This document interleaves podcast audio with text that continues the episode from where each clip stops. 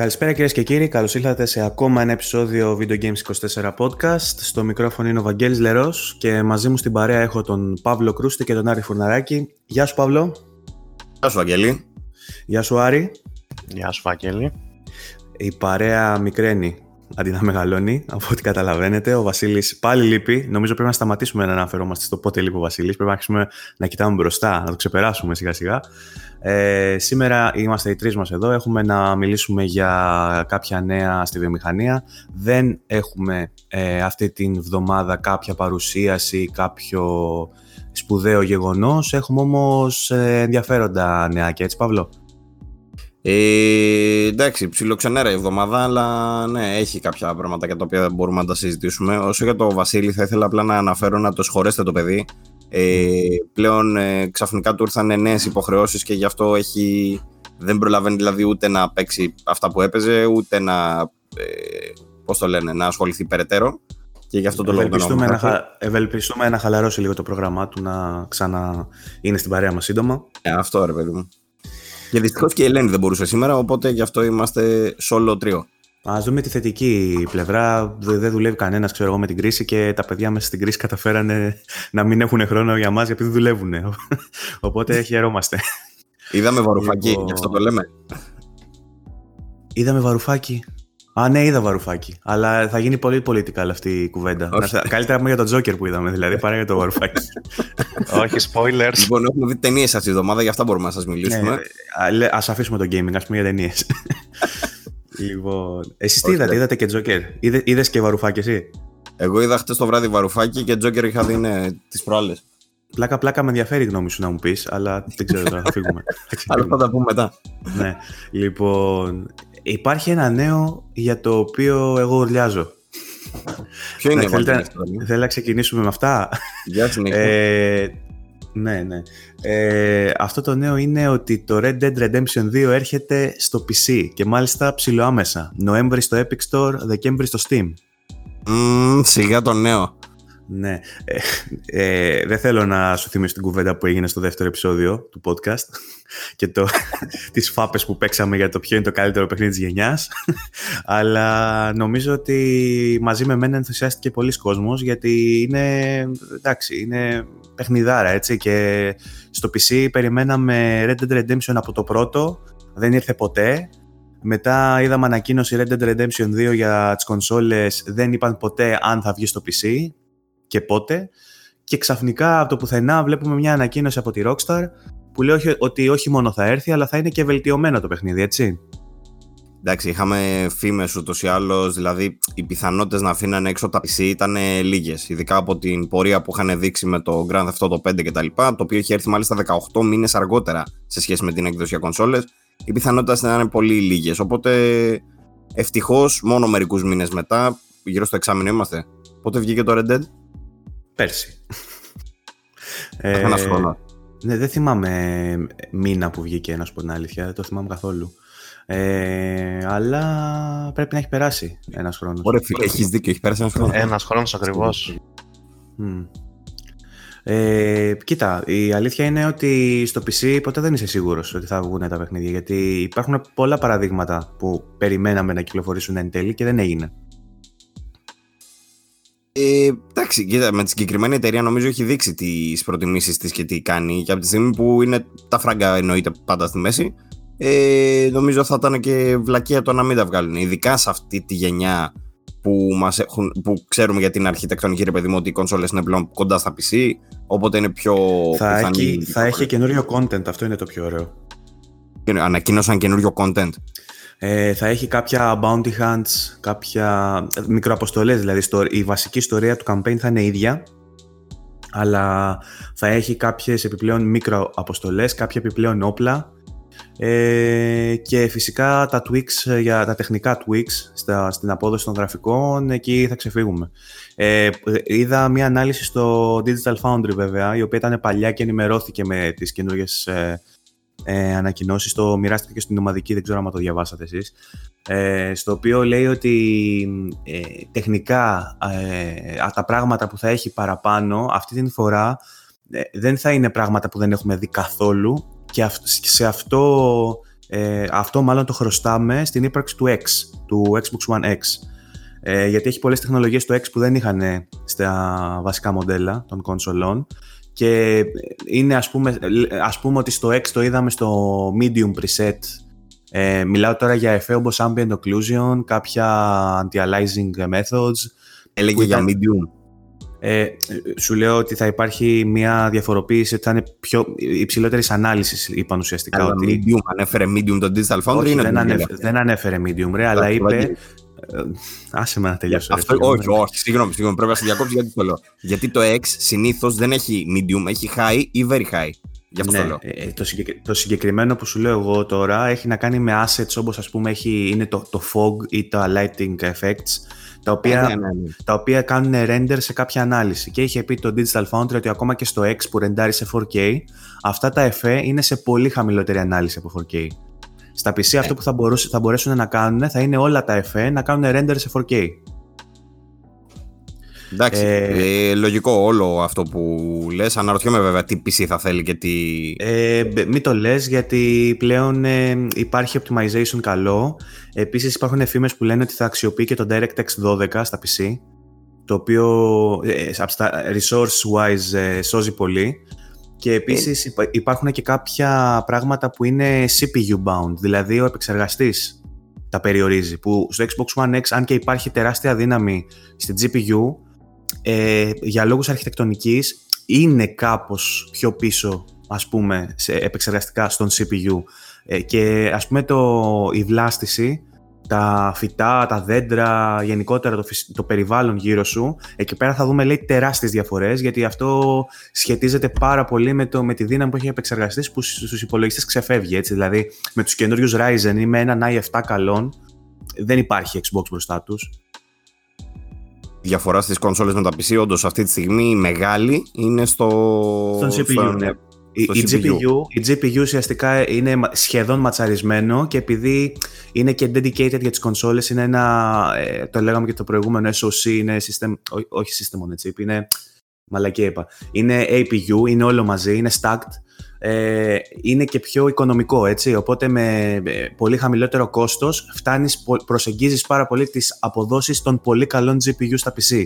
Αλλά ως, η CPU, το- των, ε, οι επεξεργαστές στους, υπολο, στους υπολογιστές αυτή τη στιγμή είναι πολύ πιο μπροστά από τις κονσόλες, ακόμα και από το X.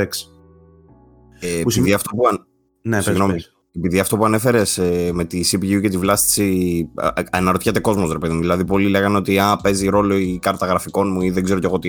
Η CPU παίζει σημαντικό ρόλο ε, στα παιχνίδια και τις περισσότερες φορές ο ρόλος που παίζει είναι είτε αυτός που λες με τη βλάστηση που προφανώς Μμμ. ε, έχει σχέση, ρε παιδί μου, με την. Ε, Πώς το λένε, με τον αλγόριθμο που δημιουργεί τη βλάστηση. Αλλά. Ναι, για να Για να το, για να το Ακόμα κάνω ακόμα το πιο άλλο. λιανά, για να το κανω Μμμ. ακόμα πιο λιανά, αν θες, αν μου επιτρέπεις, ε, ε, ο CPU είναι αυτός που ορίζει ε, το πώς δημιουργούνται τα, τα geometries, ε, οι γεωμετρίες και τα πολύγωνα στον χώρο γύρω, γύρω σου. Και οι NPCs, τα ζώα, οι άλλοι άνθρωποι, το, οι ρουτίνες που ακολουθούν, δηλαδή για να σου δώσω ένα άλλο παράδειγμα, μέσα σε μια πόλη, στο Valentine, ας πούμε, του Red Dead Redemption, ε, αν ο επεξεργαστής δεν είναι καλός, δεν μπορεί πάνω από 5-10 άτομα να τα δείξει να κουνιούνται ταυτόχρονα και το, ο κα- το κάθε άτομο να έχει τη δική του ρουτίνα, να ακολουθεί δηλαδή μια πορεία, να κάνει συγκεκριμένα πράγματα. Αυτό δηλαδή δαπαν, δαπανά resources από τον επεξεργαστή, όχι από την κάρτα γραφικών. Ενώ αν είναι πολύ καλός επεξεργαστής, μπορείς να έχεις 200-300 άτομα ας πούμε, να κάνουν, δι- να κάνουν κάτι ταυτόχρονα. Ναι. Ενώ άλλα πραγματάκια όπως τα εφέ, όπως ε, ξέρω εγώ, τα textures, οτιδήποτε τέτοιο, όχι τα textures. Ναι, Ε, Τέλος πάντων, οι φωτισμοί, ας πούμε, αυτά είναι της κάρτας γραφικών. Μπράβο. Ε, Α ας σκεφτούμε δηλαδή τα πάντα σαν ένα σκελετό που ελέγχεται από, το, από την CPU και ας σκεφτούμε το δέρμα, την ένδυση από πάνω να είναι η GPU. δεν είναι κακό το παράδειγμα σου. Ε, Μα, κάπως, κάπως έτσι. Και επίσης πολύ- έχουμε και το άλλο, την άλλη διαφορά ότι στα PC θα έχουμε το RTX έτσι, που θα δούμε τα lighting effects όπως είδαμε και στο control στην έκδοση του Υποστηρίζει PC. RTX. Θα έχει RTX, ναι. Πολύ καλό. Ε, όχι RTX συγκεκριμένα, θα έχει ray tracing τεχ, τεχνολογίες. Τώρα ναι, ναι, ναι, για, αυτό. για, την ώρα, για την ώρα οι RTX κάρτες της Nvidia, το Nvidia, κάνουν ναι. αυτό. Αλλά μπορεί μέχρι την κυκλοφορία του να δούμε κάτι παρόμοιο και για άλλες κάρτες. Δεν ξέρω, δεν έχω ιδέα. Ε, εντάξει, το Red Dead αυτή τη στιγμή είναι το Pinnacle το, η κορυφή των τεχνικών δυνατοτήτων. Αυτό το αναφέραμε και στο επεισόδιο που τσακωνόμασταν. Mm. Και ακόμα και εγώ συμφωνούσα μαζί σας σε αυτό το πράγμα. Ότι το Red Dead είναι όντως τεχνικά το ό,τι καλύτερο έχει να δείξει η βιομηχανία αυτή τη στιγμή. Οπότε το να το δούμε στα PC χωρίς του, τους περιορισμούς των κονσολών σίγουρα θα είναι ε, απλά τα καλύτερα γραφικά ξέρω, που έχετε δει στη ζωή σας προς τώρα. Αυτό. Α, πέσουμε σαν ε, πιστεύω. Ανυπομονώ κι εγώ να δω τι μπορεί να κάνει. Ειδικά αν αναλογιστούμε το, την απόδοση που έχει στις βασικές κονσόλες αυτό το παιχνίδι. Έτσι. Δηλαδή με, με τόσο φτωχό εντός εισαγωγικών hardware τι καταφέρει να δείξει στις οθόνες.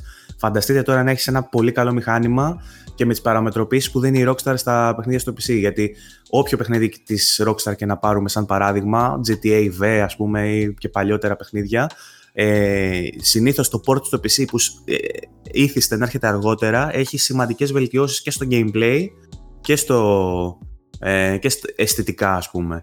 Ε, και υπάρχει και το online σε αυτό το, το κομμάτι έτσι που στο online ας πούμε στο PC εγώ πιστεύω θα πάρει τα πάνω του ένα μεγάλο μέρος του παιχνιδιού που στις κονσόλες δεν φαίνεται να έχει πιάσει ιδιαίτερα. Ε, νομίζω έχει κόσμο, αλλά δεν έχουμε δει νούμερα βέβαια. Ναι, δεν έχεις, έχεις ακούσει πουθενά να λένε για το online του Red Dead Redemption κάποιο νέο κάτι ότι θέλω να σου πω δεν, δεν το βλέπεις πουθενά, δεν γίνεται ντόρος. Ενώ το, ναι. ενώ το GTA στο PC έχει ακόμα τεράστιο community που παίζει φανατικά GTA online. Ναι, όχι, δεν το ξέρω τώρα να σου πω την αλήθεια αυτό γιατί δεν έχουμε δει στοιχεία. Αλλά φαντάζομαι θα ξέραμε στοιχεία αν είχε γίνει τεράστιος ντόρος και θα βλέπαμε και κόσμο ξέρω, να λέει ότι παίζει or whatever. Αλλά σίγουρα αποκλείεται να, να είναι. Δεν, το, δεν πιστεύω ότι θα είναι αποτυχία δηλαδή κάτι τέτοιο. Ε, βέβαια. Και δεν, δεν πιάνουμε καν κουβέντα για τα mods που θα έρθουν. Ε... Γενικά το PC είναι ε, ε, πρόσφορο το έδαφος να δούμε την εμπειρία πολύ πιο ανεπτυγμένη. Ναι, δεν ξέρω. Εγώ έχω τεράστιο hype. Τύπου το περι... Από τη στιγμή που ανακοινώθηκε, ε, σαν να ξέχασα ότι βγαίνει Death Stranding τον Νοέμβρη. Καλό. Κοίτα, η αλήθεια είναι ότι για εμάς που το έχουμε δει στο Xbox One X ε, δεν θέλω να το δείξω ότι και καλά είναι η elite console ή ότι είναι κοντά στα PC αλλά όπως και να το κάνεις η εμπειρία δεν είναι πολύ μακριά. Δηλαδή θέλω να πω πώς αν, αν το είχα έχω ρίξει ήδη 100 ώρες αν είχα και κάνα PC τούμπανο ή κάμια κάρτα ανάλογη στο PC που δεν έχω αλλά αν είχα δεν νομίζω να ξανά ρίχνα αντίστοιχες ώρες ξέρω εγώ και στο PC. Κοίτα, αυτή είναι μια κουβέντα που την κάναμε και την προηγούμενη φορά σε σχέση με το Last of Us, ότι μπορούμε να ξαναεπισκεφτούμε παιχνίδια, ας πούμε, ρε παιδί μου. Τώρα το Red Dead Redemption, αν με ρωτάς εμένα προσωπικά αν θα το ξανάπαιζα, θα το ξανάπαιζα πολύ εύκολα ε, και θα σου πω και το λόγο. Επειδή την πρώτη φορά το έπαιξα πολύ... Ε, φοβό, δεν ήξερα πώς θα, τι αντίκτυπο θα έχουν οι πράξεις μου στην ιστορία και το έπαιζα πολύ καθώς πρέπει το παιχνίδι. Δηλαδή σκεφτόμουν πολύ μέσα σε κουτάκια και ότι πρέπει να ακολουθήσω την ηθική οδό και αυτά. Ε, νομίζω ότι αν το ξαναπέξω θα είμαι πολύ πιο ελεύθερος και ε, είχαμε ξαναπεί ότι έχει πολύ ωραία side quests τα οποία χάνονται καθώς κάνεις progress. Δηλαδή αν δεν έπαιξες όλα τα side quests πριν προχωρήσεις το επόμενο chapter, τα χάνεις τα side quests. Δεν μπορείς να τα επισκεφτείς αργότερα. Οπότε είναι μια καλή ευκαιρία να το ξαναρχίσεις, ε, έχοντας ως έναυσμα το ότι θα το παίξεις με καλύτερα γραφικά για να δεις πώς είναι. Ή ας πούμε, όλα αυτά τα είχαμε συζητήσει στο δεύτερο επεισόδιο. Μεταξύ, τα ξαναλέμε, δεν πειράζει γιατί μεγαλώνει και το κοινό μας, οπότε τα ακούει. Ε, έχει και την λειτουργία του first person που δεν την ακούμπησα σχεδόν καθόλου. Δηλαδή, αν το παιχνίδι το ξανατελειώσεις σε first person, παίζεις άλλο παιχνίδι.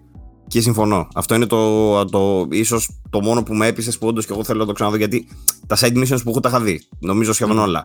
Ή ναι. ξέρω εγώ τώρα 100 ώρες παιχνίδι είναι τεράστιο. Είναι, είναι όγκος, όχι μαλακίες. Οπότε. Ναι, δεν θα το παίζεις. Δεν θα το, το με το ίδιο. Ναι, δεν θα το ναι. παίζει με τον ίδιο τρόπο που έπαιξε την πρώτη φορά που έτρεχε να το τελειώσει όμως. Όπως σου είπα και για το Last of Us την προηγούμενη φορά. Αυτή τη φορά το παίζεις με τους δικούς σου ρυθμούς γιατί ξέρεις τι γίνεται παρακάτω, δεν έχεις άγχος να το δεις. Μπορείς να κάτσεις ένα chapter, να κάτσεις 50 ώρες μόνο σε ένα chapter και να παίζεις μια ώρα κάθε βράδυ πριν κοιμηθείς, ξέρω εγώ, έτσι για να. Εντάξει, εγώ χαίρομαι πάντως γιατί καλό είναι ρε παιδί μου αυτά τα παιχνίδια μπορούν να τα δουν όσο περισσότεροι γίνεται και όσο δυνατόν στην καλύτερη μορφή τους. Οπότε χαίρομαι μόνο και μόνο γι' αυτό. Δηλαδή θέλω πάρα πολύ να δω όντως τεχνικά τι θα έχουν καταφέρει. OK. Okay. Ε, να τα αφήσουμε το Red Dead, δεν έχετε να προσθέσετε κάτι άλλο. Εγώ είμαι οκ. Ωραία. Ε, μιας και λέγαμε για το PC που θα υποδεχτεί το Red Dead, να κάνουμε μια μικρή αναφορά στο γεγονός ότι έρχεται σύντομα στο PC και το Detroit το παιχνίδι της Quantic Dreams που στο PlayStation 4 μάθαμε αυτή τη βδομάδα ότι έχει σημειώσει σημαντική εμπορική επιτυχία, έτσι Παύλο; Φτάσε τα 3 εκατομμύρια λέει σε πωλήσεις. Δεν νομίζω να συμπεριλαμβάνουν και τους PS Plus μέσα σε αυτούς. Όχι, όχι. Και επίσης, εγώ νομίζω ότι είχε βγει, δεν είχαν βγει τα παιχνίδια της Quantic Dream στο, στο Epic Store. Ε, είχε βγει το Beyond, Beyond και το Heavy Rain. Νομίζω ότι είχαν βγει όλα μαζί. Όπως και να έχει. Ε, Ναι. Το Detroit είναι ένα επίσης παιχνίδι που καλό θα είναι να δουν και οι παίχτε PC. Ε, Ναι.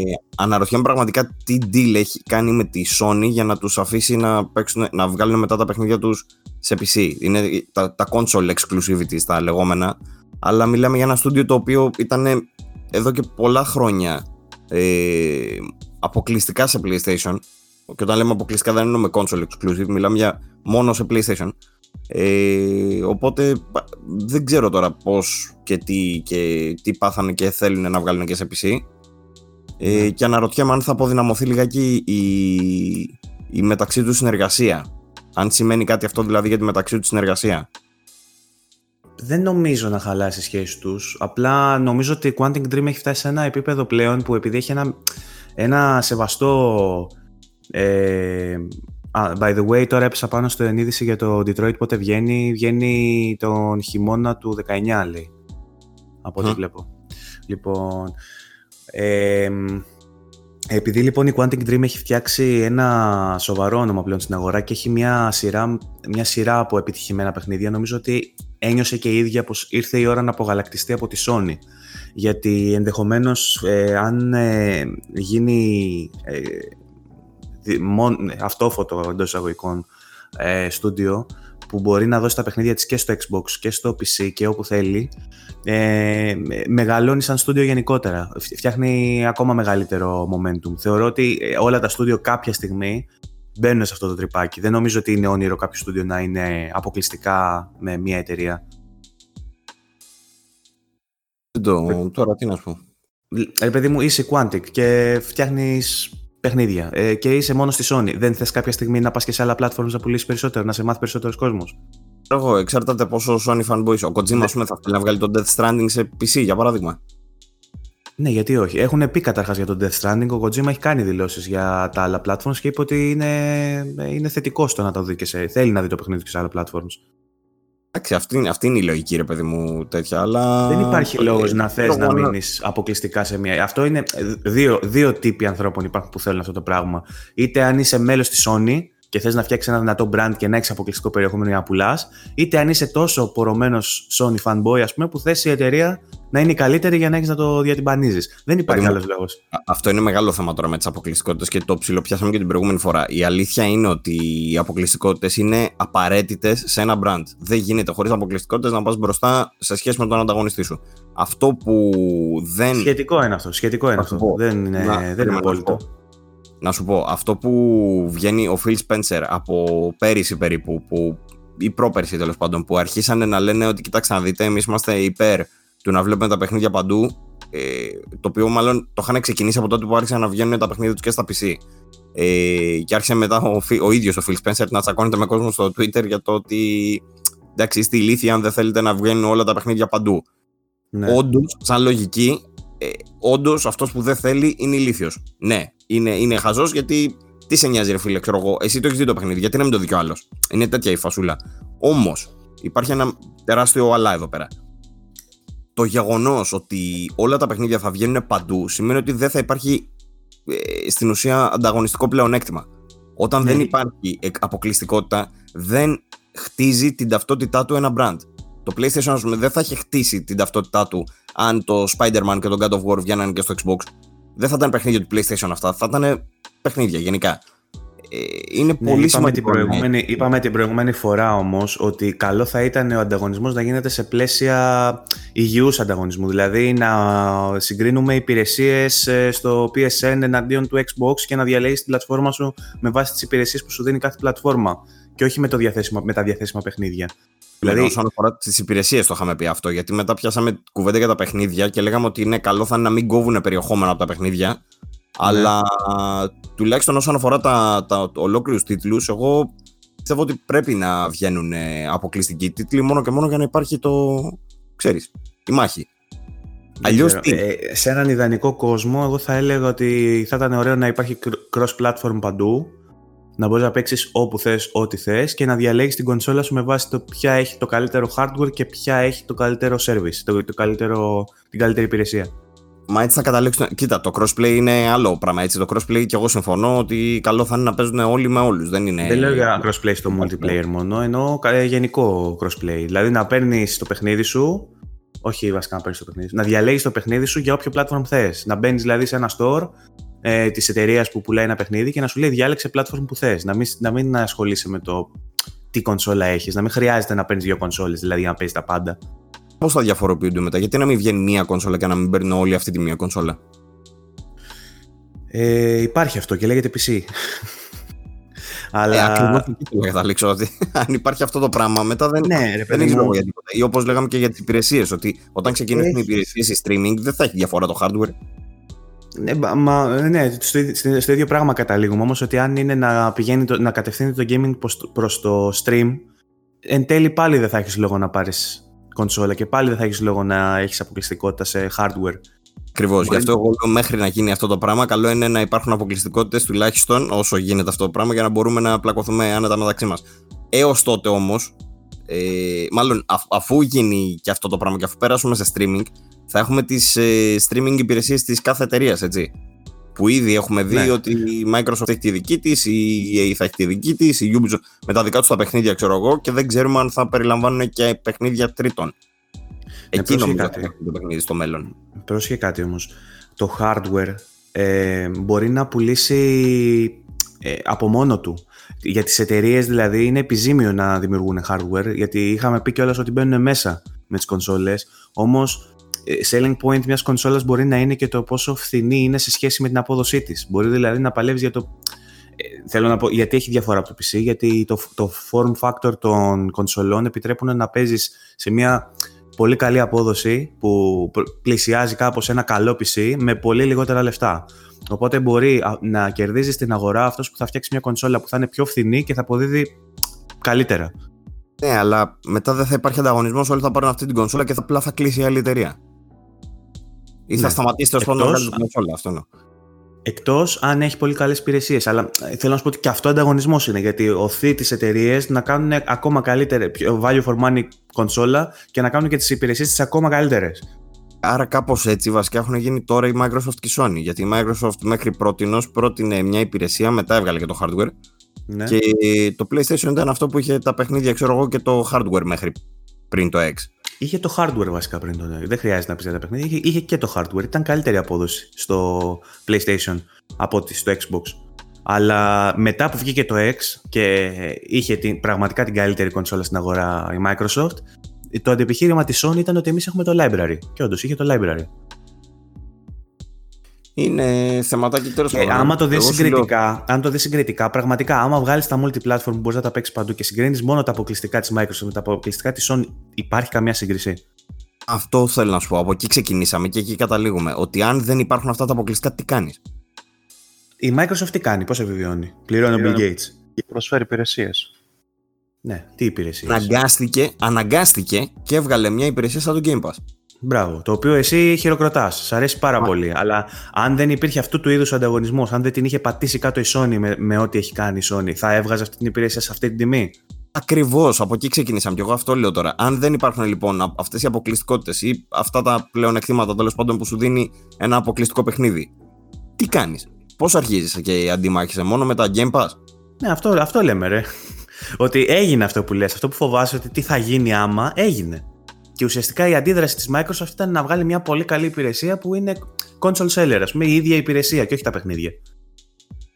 Ε, εγώ το φοβάμαι τώρα από την άποψη ότι όχι μόνο η Microsoft θα τα κόψει, που εντάξει δεν τα έχει κόψει εντελώς. Απλά ε, όντως είδαμε εμφανή πτώση τους σε αυτή τη γενιά. Απλά εγώ το λέω από την άποψη ότι αν το κόψουν όλοι αυτό το πράγμα. Και αν ήξερες ότι όλα τα παιχνίδια υπάρχουν για όλες τις κονσόλες. Ναι. Ποια κονσόλα, ποια κονσόλα θα έπαιρνα; Ποια κονσόλα θα έπαιρνα; Ε, θα έπαιρνα εκείνη που έχει την καλύτερη υπηρεσία. Δηλαδή, αν ε, δεν, υπήρχαν, δεν, δεν είχα να σκεφτώ library αυτή τη στιγμή, ήξερα δηλαδή ότι ε, τα παιχνίδια που παίζω στο PlayStation θα μπορούσα να τα παίξω και στο Xbox. Θα έπαιρνα Xbox και επειδή έχει το καλύτερο hardware στην αγορά, αλλά και επειδή έχει το Game Pass που πολλά από αυτά τα παιχνίδια θα τα παίζα τσάμπα. Φαίνεται δύσκολο να δούμε μια αγορά διαμορφωμένη με αυτόν τον τρόπο και γι' αυτό το Καλά, η αγορά έτσι κι αλλιώς δεν, υπακούει, δεν υπακούει στους κανόνες που συζητάμε τώρα η αγορά έτσι κι αλλιώς. Δηλαδή, μακάρι να σκεφτόντουσαν με τη λογική του gamer οι εταιρείες. Δεν σκέφτονται με τη λογική τη δική μας, σκέφτονται με άλλα. Καλά, που ούτως ή άλλως δεν τα εσωτερικά παιχνίδια των εταιριών, αυτά που βγάζουν τα first party, δεν παίζει να βγουν σε άλλα. Οπότε, εντάξει, τσάμπα συζητάμε. Ε, ναι, εντάξει. Ε, βέβαια η αλήθεια είναι ότι κάποια βήματα γίνονται, κάποια μικρά βήματα, το οποίο, τα οποία, ε, μάλλον η, η οποία διαπίστωση με, μας βοηθάει να περάσουμε και στο επόμενο θέμα που έχουμε για συζήτηση. Ε, το γεγονός ότι το PS4 πλέον ε, υποστηρίζει crossplay για κάθε παιχνίδι που μπορεί να το ε, πραγματοποιήσει αυτό. Τη διάβαση την είδηση; Τεχνικά λέει ότι πλέον είναι έτοιμη αυτό διαβεβαίωσαν τον κόσμο, ότι να ξέρετε ότι πλέον από εμά λέει είναι όλα έτοιμα. Ξέρεις τι, όταν διαβάζετε την είδηση, αναρωτιόμουν αν έχει να κάνει κάτι με τη συνεργασία τους με την ε, Microsoft που είπαν ότι κάνανε μια συμφωνία για τους servers. Ναι, ναι. Το Azure. Ναι, Azure. Το Azure. Ε, και μήπως έχει να κάνει με, το, με αυτό το πράγμα, ρε παιδί μου, το γεγονός πλέον ότι μπορούν να παίξουν όλοι μαζί. Προφανώς ε, δεν παίζει μόνος στους servers εκεί πέρα του Azure, ξέρω εγώ αλλά δεν ξέρω όμως έχει να κάνει και η τεχνογνωσία που μπορεί να τους έδωσε η, μια τέτοια συμφωνία. Ή μήπως δυσκολευόντουσαν, ναι. ξέρω εγώ, πιο πριν με τίποτα τεχνικά ζητήματα, δηλαδή και πλέον καταλήξαν ότι είναι έτοιμοι. Κοίτα, η αλήθεια είναι ότι νιώθω λίγο άσχημα γιατί έχω τελειώσει τεχνικός δικτύων και δεν μπορώ να σου το εξηγήσω. ε, δεν νομίζω ότι ούτως ή άλλως τώρα στο δικό σου το πεδίο, αλλά λέμε. Ε, ναι, ρε παιδί μου, το να έχεις μια διασύνδεση, να επικοινωνούν μεταξύ τους δύο servers και να μπορεί να μιλήσει μιας, δύο συσκευές διαφορετικού τύπου να μιλήσουν μεταξύ τους, θεωρώ ότι χρειάζεται από πίσω να έχει ένα πλάνο, ας πούμε, να έχει κάποιους αυτοματισμούς. Όχι ότι είναι ιδιαίτερα δύσκολο πούμε, να μιλήσει μια φυσική συσκευή με Mac address με μια άλλη συσκευή με Mac address. Αυτό είναι το μόνο εύκολο. Δηλαδή τα PC μεταξύ τους το κάνουν αλλά επειδή παρεμβάλλεται μια υπηρεσία όπως είναι το PSN ή όπως είναι το Xbox Live και πρέπει να μιλήσουν αυτές οι δύο υπηρεσίες μεταξύ τους, θεωρώ ότι εκεί υπάρχει το κόλλημα και θεωρώ ότι ε, μάλλον θα έπρεπε να ασχοληθεί κάποιος και να δαπανίσει χρήματα για να φτιάξει αυτό το περιβάλλον επικοινωνίας μεταξύ, των δύο μεταξύ αυτών των δύο πλατφορμών. πλατφορμών. Πώς λέγεται, πλατφόρμες. Ναι. Φαντάζομαι δεν έχει να κάνει. Καλά, είναι πολύ πιθανό αυτό που λες έτσι. Απλά δεν ξέρω σε τι βάθος τώρα είναι αυτό το πράγμα. Δηλαδή, σε τι επίπεδο θα έπρεπε να υπάρχει συνεργασία ανάμεσα σε Xbox Live και PSN. Μπορεί να μην απαιτείται καν κάτι τέτοιο και ναι. απλά να είναι το. Πώς να το πω, το κέλυφος, το, το πιο. Ε, το πιο high, high level, ας πούμε, επίπεδο της επικοινωνίας που δεν χρειάζεται ναι, κάτι. Ναι. Το, το low level είναι η κάρτα δικτύου που έχει το Xbox και το PlayStation 4 που αυτό είναι το μόνο εύκολο να επικοινωνήσουν. Απλά λέμε, ε, αυτό είπα πριν ότι επειδή παρεμβάλλονται και τα, ε, το PSN και το Xbox Live που είναι, αυτό είναι τα πάνω πάνω level που λες και εσύ αυτά μεταξύ τους δεν ξέρω αν μπορούν να μιλήσουν. Για, για παράδειγμα αν θες ρε παιδί μου να ψάξεις ένα username ε, στο Xbox Live από το PSN για να τον κάνεις αυτόν να, να παίξετε παρέα. Για φαντάσου κάποιος να, να υπάρχει ένας Storm με το ίδιο όνομα με σένα στο Xbox, ας πούμε, με το ίδιο όνομα που είσαι στο PSN. Δεν είμαι σίγουρος ότι το έχουν κάνει να δουλεύει έτσι. Μπορεί να λειτουργεί εντός του παιχνιδιού. Να, να, έχει, να έχεις δηλαδή το, για το κάθε παιχνίδι άλλο username εννοείς και να μην παίζεις με το avatar σου, με το προφίλ σου στο PSN ή στο Xbox Live. Ούτως ή άλλως νομίζω το κάθε παιχνίδι, το username σου το, ή, ή παίρνει το username σου ή σε ρωτάει για κάποιο άλλο. Τώρα αν υπάρχουν κοινή ε, και ειδικά στα crossplay τα παιχνίδια δεν ξέρω τι γίνεται. Εκεί, μου, το, Call of Duty για παράδειγμα, το παιχνίδι που δώσαν σαν παράδειγμα ότι θα είναι το πρώτο παιχνίδι που θα το υποστηρίζει είναι το Call of Duty το Modern Warfare το καινούριο που βγαίνει. Στο Call of Duty ήθιστε να χρησιμοποιείς το gamer tag σου, το, το όνομα που έχεις στο Xbox Live ή στο PSN. Ναι, τώρα δεν ξέρω. Μπορεί στην περίπτωση του crossplay να σου πει ότι κοίταξε να δεις, πρέπει να βρεις άλλο όνομα.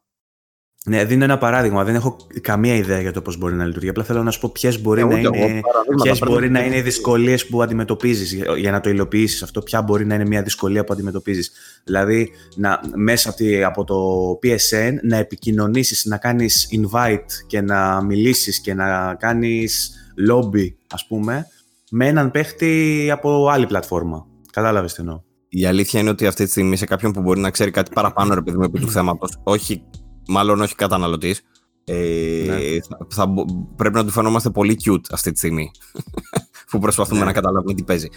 Αλλά η αλήθεια είναι σε Θα πρακτικό μπορούσαν, και επίπεδο. αυτοί, να- θα μπορούσαν και αυτοί να είναι πιο σαφείς όμως στο τι θα γίνει. Η αλήθεια είναι ότι σε πρακτικό επίπεδο όμως, ε, γιατί και εμείς σαν χρήστε θα το βιώσουμε αυτό το πράγμα, ρε παιδί μου, αναρωτιόμαστε για τις δυσκολίες που μπορεί να προκύψουν. Και γιατί η Sony, ας πούμε, δεν μπορούσε να το κάνει ω τώρα, ενώ οι άλλοι μπορούσαν, ας πούμε, κάπως έτσι. Αν ήταν τεχνικές δηλαδή δυσκολίες, αν ήταν δυσκολίες, ξέρω εγώ, επειδή κάποιοι ήταν αγκύρι στα κεφάλια. Ε, αλλά από ό,τι φαίνεται, λέει τέλος πάντων, η είδηση είναι ότι τώρα όλα αυτά λυθήκαν και ότι πλέον είναι διαθέσιμη και στην, ε, στην ευχαίρεια των developers αυτό το πράγμα. Ε, λογικά θα το δούμε δηλαδή και σε επόμενα παιχνίδια και εκτός από το Modern Warfare και σε άλλα. Μμμ. Συγγνώμη, το Ε. Fortnite δεν είχε ήδη crossplay. Ναι, αλλά το Fortnite γίνεται σύνδεση μέσω του Epic account, οπότε είναι πιο εύκολο. Ναι. Δηλαδή στο PlayStation φτιάχνεις Epic account το οποίο χρησιμοποιείς αν θες και το PC σου. Okay, άρα στο Modern Warfare θα γίνει με άλλο τρόπο, φαντάζομαι πιο ας πούμε native, κάπως έτσι. Μπορεί να σου ζητήσει να φτιάξεις λογαριασμό, δεν ξέρω. Ε, κα- Αυτό, έχει, γιατί αν σου ζητάει πάλι η Activision, ξέρω εγώ, λογαριασμό για παράδειγμα, είναι αυτό που λέγαμε πριν με το όνομα και είναι ότι θα γίνεται και σαν το Fortnite, οπότε δεν άλλαξε κάτι. Ναι, αλλά δεν γίνεται σε κάθε παιχνίδι να έχει δικό, της, ε, δικό, σου, δικό σου λογαριασμό για κάθε παιχνίδι που θα έχει crossplay. Δηλαδή να κάνεις λογαριασμό για κάθε νέο παιχνίδι που θα έχει crossplay. Κοίτα, ε, υπάρχουν ε, όμως τρόποι να γίνει αυτό σχεδόν ψηλοαυτόματα και το, το κάνεις ήδη. Στο FIFA δηλαδή ουσιαστικά έχεις φτιάξει origin account παίζοντας FIFA. Έχει, έχει φτιαχτεί μόνο του χρησιμοποιώντας το email που χρησιμοποιείς στο PSN.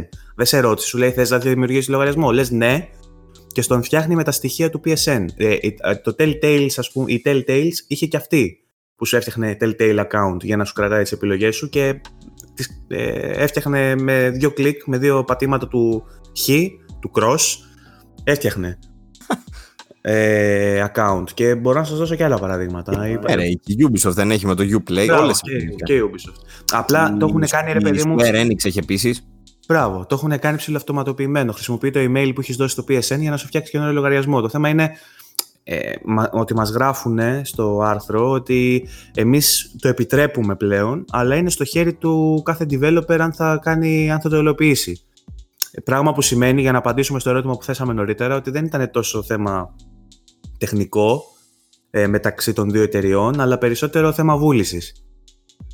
Θα πάσα πιθανότητα αυτό. Κοίτα, η αλήθεια είναι ότι αυτό που συζητάμε τώρα, ότι αν μπορείς να έχεις λογαριασμό στην κάθε εταιρεία, αυτό γίνεται και γινόταν. Το θέμα είναι τι γίνεται με το crossplay όμως. Δηλαδή, το ότι έχεις εσύ λογαριασμό στην Ubisoft, ξέρω εγώ, δεν σημαίνει αυτόματα ότι μπορείς να παίξεις όλες τις πλατφόρμες της με οποιονδήποτε. Ναι, ρε παιδί μου, αλλά αν π.χ. φτιάξεις εσύ Origin account για να παίξεις FIFA, μπορείς να χρησιμοποιήσεις τους servers της EA, ο, ο οποίος server μπορεί να κάνει τη διαχείριση όλων των παικτών από κάθε platform. Δεν Στο είναι. κο- δεν- εντάξει, στο, δεν το ξέρω. κομμάτι, στο, κο- στο κομμάτι το δικτυακό, έτσι. Στο κομμάτι το δικτυακό, γιατί πρέπει να υπάρχει υποστήριξη και στο ίδιο το παιχνίδι, ώστε να ε, υφίσταται ένα balance μεταξύ του κάθε platform. Είμαι σίγουρος ότι αυτή τη στιγμή αγνοούμε πάρα πολλά επίπεδα ε, και τα συζητάμε σε, σε, σε, πολύ πιο θεωρητικ- πρακτική σε πολύ φάση. θεωρητικό βαθμό, ναι, εννοείται αυτό. Ναι, εντάξει, οπότε. Ναι, εντάξει.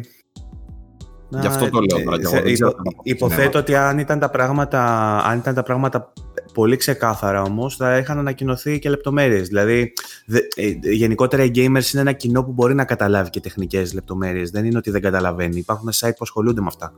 Και, και δεν έχει βγει καμία πληροφορία για το πώς λειτουργεί αυτό. Δηλαδή, ε, βγαίνουν άρθρα που λένε πώς λειτουργεί ο CPU του Scarlett και δεν βγαίνουν άρθρα να μας πούνε πώς λειτουργεί δικτυακά το cross, το cross platform. Εντάξει, προφανώς αυτά τα πράγματα δεν τα κάνουν γιατί είναι η ιδιοκτησία τους και δεν θέλουν να βγει προς τα έξω ο τρόπος που δουλεύουν. Και, Ναι, δεν και σου τα είπα να σου λοιπά. βγάλει τον αλγόριθμο, ρε παιδί μου, αλλά να σου πει ότι γίνεται, ξέρω εγώ, ε, το matchmaking γίνεται καθ' αυτόν τον τρόπο. Ξέρω εγώ, συγκεντρώνονται όλα τα, όλοι, όλα τα profiles σε ένα pool ας πούμε, που διαχειρίζεται ένα κεντρικό σερβερ και κάνει αυτό και κάνει το άλλο. Δεν είναι τόσο τρομερό να βγουν να το πούνε αυτό. Σε μια τέτοια. Αυτό το πράγμα έχει πολλές επεκτάσεις, ρε παιδί μου. Πολλές προεκτάσεις, μάλλον. Από την, αν αποφασίσεις εσύ να πεις πώς δουλεύεις. Security ε, flaws. Ναι, αυτό. Όχι, και βασικά ούτε καν. Αυτό είναι το πιο σημαντικό βέβαια. Τα security flaws. Αλλά βάλε, ξέρω εγώ, και ότι θα το πεις αυτό, ξέρω εγώ, στη Microsoft, που η Microsoft έχει 50 χρόνια εμπειρία σε αυτό το πράγμα.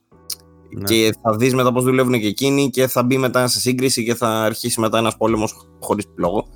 Καλά, ε, εντάξει, τώρα η ασφάλεια της Microsoft κόλος είναι. Μη... Κόλος είναι, ρε παιδί μου. Απλά θέλω να σου πω τώρα, σαν, infrastructure, σαν ε, υποδομές, ας πούμε, ναι. ε, κατά πάσα πιθανότητα θα είναι πολύ πιο σοβαρές όμως. Αυτό θέλω να πω. OK. Okay. Τέλος πάντων. Ε, θετική κίνηση από την Sony πάντως, όπως και να, όποιοι και να είναι οι λόγοι που μας καθυστέρησαν. Είναι σημαντικό που γίνεται τελικά. Η Sony δείχνει όμως να γυρίζει σελίδα σε πολλά πράγματα, έτσι. Είδαμε... Γενικά, οπότε ναι, το, το ότι αποφασίσαν μετά από τόσο καιρό που τους πρίζανε ήταν το νούμερο ένα χαρακτηριστικό που ζήταγε ο κόσμος εδώ και πολλά χρόνια και επιτέλους το βάλα. Οπότε ακούνε τον κόσμο, έστω και καθυστερημένα. Τι έλεγες όμως που μας οδηγούσε αυτό, ε, Μας οδηγεί σε ένα γενικότερο συμπέρασμα ότι γυρίζει σελίδα η Sony και αλλάζει και πρόσωπο. Έτσι, γιατί είδαμε μέσα στη εβδομάδα ότι ο πρόεδρος των Worldwide Studios, ο Sean Layden, Layden ή Loden, πώς τον λένε; Layden και επίσης να πω ότι αυτός ήταν chairman. Chairman τι σημαίνει είναι πρόεδρος του Διοικητικού Συμβουλίου. Αυτό γιατί το λέω γιατί υπάρχει άλλος που είναι πρόεδρος. Αχά. Ε, ο συγκεκριμένος κύριος λοιπόν αποχώρησε. Ε, ε, συγγνώμη, να διορθώσω και πάλι η είδηση αυτή παίχτηκε πάρα πολύ ο πρόεδρος της Sony ή ο πρόεδρος του PlayStation ή ο πρόεδρος του. Καμία σχέση έτσι. Η Sony έχει πρόεδρο για τα Worldwide Studios, πρόεδρο για το brand του PlayStation, πρόεδρο για το, για το διοικητικό συμβούλιο του, των Worldwide Studios. Όλα αυτά είναι διαφορετικές. Ναι, δεν έφυγε λοιπόν ο CEO της Sony Interactive. Καμία σχέση. Ε, έφυγε ο πρόεδρος της Worldwide Studios, όπως είπα στην αρχή. Αυτό, του διοικητικού συμβουλίου κιόλας σου ξαναλέω, όχι ο πρόεδρος. Ε, εγώ ε, κάνω quote του άρθρου του VG24. Τα, τα παράπονά σου στη συντάκτη σου. Θα δούνε τι θα πάθουν μετά. λοιπόν, ε, τέλος πάντων, ε, αυτός ο συμπαθέστατος ποντικομούρης κυριούλης ε, αποφάσισε να αποχωρήσει ε, από την ε, διοίκηση του Συμβουλίου. Παύλο. Ναι, ναι, ναι, ναι. Ναι, αποφάσισε να φύγει τέλος πάντων. Ε, πήγε γενικά από την εταιρεία, δεν έφυγε μόνο από εκεί. ναι, ναι, ο, ε, ο οποίος ε, ήταν στην εταιρεία το 1987. Ε, να αναφέρουμε ότι ο Λέιντεν ήταν ε, τα τελευταία χρόνια μετά τον... Ε, ποιος ήταν ο, ο τελευταίος που έκανε ο τις Jack, Ο Τζακ Τρέντον. Ναι, μετά τον ε, Τρέντον και μετά τον... Ε, όχι ο Κουταράκη. Ποιος ήταν μετά τον Κουταράκη που έβγαινε στις παρουσιάσεις; Ε, μετά ήταν εκείνος που ψάχναμε το όνομά του στο προηγούμενο podcast και δεν το βρίσκαμε και είχαμε κολλήσει μισή ώρα που σου έλεγα ποιος είναι αυτός που παρουσίασε το PlayStation και είπε την τιμή του. Είναι εκείνος. Αλλά ακόμα δεν ξέρουμε το όνομά του, το αγνοούμε. Όπως και να έχει. Ένας ε... αδύνατος κύριος με μουσάκι. Ναι, ο Ράιαν τέλος πάντων που είναι το, το βασικό το boss δεν έβγαινε για παρουσιάσεις, βγαίνανε οι υπόλοιποι. Ο, ο, ο Λέιντεν ήταν αυτός που έβγαινε τώρα τα τελευταία χρόνια σε E3 και σε άλλες παρουσιάσεις που κάνανε. Φορώντα ε... μπλουζάκια, κράσ και τέτοια να μας κάνει teasing. Ποιος είναι σταλμένος γενικά σε σχέση με άλλους, πιο ξινομούρι θα τον έλεγα εγώ, ποντικομούρι ξινομούρι. Επίσης μου θυμίζει τον τύπο αυτόν από το Harry Potter. Τον Peter Pettigrew. Ο οποίος είναι πολύ γνωστός ηθοποιός, ξέρω εγώ. Και αντί να θυμόμαστε το όνομα του ηθοποιού, θυμόμαστε τον Peter Pettigrew, ξέρω εγώ. Τον Ποντικοουράς για τους φίλους του Harry Potter. Ε, ο Λέιντεν ήταν ένα πολύ σημαντικό κομμάτι του PlayStation, τουλάχιστον για το image της εταιρείας και για όλες αυτές τις παρουσιάσεις και όλα αυτά που έκανε. Όχι μόνο δηλαδή τις παρουσιάσεις, όλες τις αποφάσεις κτλ. που πάρθηκαν.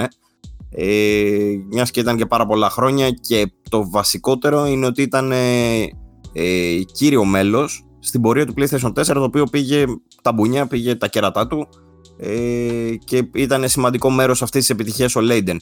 Τώρα, γιατί αποφάσισε να φύγει με το που κλείνει το PlayStation 4, γιατί τώρα είμαστε, ξεκινάει δηλαδή η μετάβαση στην επόμενη γενιά. Μάλλον ο τύπος ήθελε να φύγει ε, με το κεφάλι ψηλά και ότι να, εγώ είμαι στην κορυφή τώρα και την κάνω. Αυτή είναι η πιο Μπορεί πιθανή. να είναι και άλλοι λόγοι. Δεν το ξέρουμε. Μπορεί, να. λόγοι. Ναι, μπορεί να ε, διαφώνησε ας πούμε με την ε, πολιτική της εταιρείας, ε, τη διαφαινόμενη πολιτική της εταιρείας που εμείς μπορεί να μην το ξέρουμε ακόμα. Το τι θα γίνει δηλαδή στην επόμενη γενιά. Δεν αποκλείεται ούτε αυτό. Θα τα, αυτά ενδεχομένως να τα μάθουμε κιόλας μετά από μερικό, μερικά χρόνια. Ε, ναι. Ε, αλλά άλλο, ο Λέιντεν είναι το δεύτερο άτομο που φεύγει μέσα σε μερικούς μήνες από βασική θέση. Ο Λέιντεν στην ουσία τους τελευταίους, τον τελευταίο καιρό, τα τελευταία χρόνια, ήταν το πρόσωπο του PlayStation. Γιατί αυτόν βλέπαμε στις παρουσιάσεις. Το άλλο αντίστοιχο πρόσωπο που βλέπαμε σε παρουσιάσεις ήταν για την Nintendo ο Reggie, ο οποίος και αυτός αποχώρησε όμως πριν μερικούς μήνες. Και λένε ότι τώρα ήταν η χρονιά, ξέρω εγώ, που βλέπουμε κομβικά ε, έτσι, ε, ε, βασικά πρόσωπα της βιομηχανίας να αποχωρούν. Κοίτα, ο, ο Reggie είναι μια άλλη περίπτωση, γιατί δούλευε πάρα πολλά χρόνια στην Nintendo και ασχολείται και με άλλα πράγματα. Οπότε ενδεχομένως να έφυγε γιατί θέλει να ασχοληθεί με τα άλλα πράγματα που ασχολείται. Αλλά γενικότερα. Ο είναι αργός Όχι, όχι. Απλά ο, ο Reggie ασχολιόταν και με άλλα πράγματα ενώ ήταν στην Nintendo. Αυτό θέλω να πω. Διάβαζα ένα άρθρο όταν είχε φύγει. Δεν, δεν τα θυμάμαι τώρα ακριβώς για να σου πω ακριβώς με τι ασχολείται. Αλλά έκανε και άλλα πράγματα. Δηλαδή, ο Reggie θεωρώ ότι απλά επήλθε μια κόποση επειδή ήταν σε αυτόν τον ηγετικό ρόλο που δεν ήταν, τόσο, δεν ήταν τόσα πολλά χρόνια ο, ο Λέιντεν σε αυτή τη θέση. Ήταν το 2014 που έβγαινε και μας μίλαγε, ας πούμε. Ο Ρέτζι ήταν... Ναι, όσο, όσο θυμάμαι την Nintendo δηλαδή, θυμάμαι και Ρέτζι, βασικά. Ε, αλλά επειδή γενικότερα στη βιομηχανία υπάρχει μια στροφή, υπάρχει ένα σημείο καμπής σε αυτή την γενιά και επειδή έρχονται τα, τα game streaming, έρχονται διαφορετικοί, διαφορετικοί τύποι υπηρεσιών, αλλάζει το gaming γενικότερα, θεωρώ ότι ίσως είναι και μια τάση να αλλάζουν τα πρόσωπα έτσι ώστε να φρεσκαριστούν και να έρθουν άτομα που έχουν ιδέες για ό,τι πρόκειται να δούμε στην επόμενη γενιά. Ενδεχομένως δηλαδή αυτοί οι άνθρωποι ό,τι είχαν να προσφέρουν να το προσέφεραν, να μην έχουν να δώσουν κάτι άλλο σε αυτά τα καινούργια πράγματα που έρχονται. Εμένα η αλήθεια μου προκαλεί τρόμο μόνο και μόνο που υπάρχει πιθανότητα αλλαγής πλεύσης. Δηλαδή, μόνο και μόνο που σκέφτομαι ότι μπορεί να αλλάξουν γνώμη για κάτι και να πάνε προς μια άλλη κατεύθυνση από αυτή που στοχεύουν αυτή τη στιγμή, που είναι, ξέρω εγώ, για παράδειγμα, τα, τα σημαντικά, τα single player games, τα μεγάλα οι AAA παραγωγές, τα single player games που ήταν ε, οι ναυαρχίδες ξέρω, του PlayStation 4 ή ξέρω εγώ να οδηγηθούν κάπου αλλού, μόνο και μόνο σε αυτή τη σκέψη, φοβάμαι λίγο.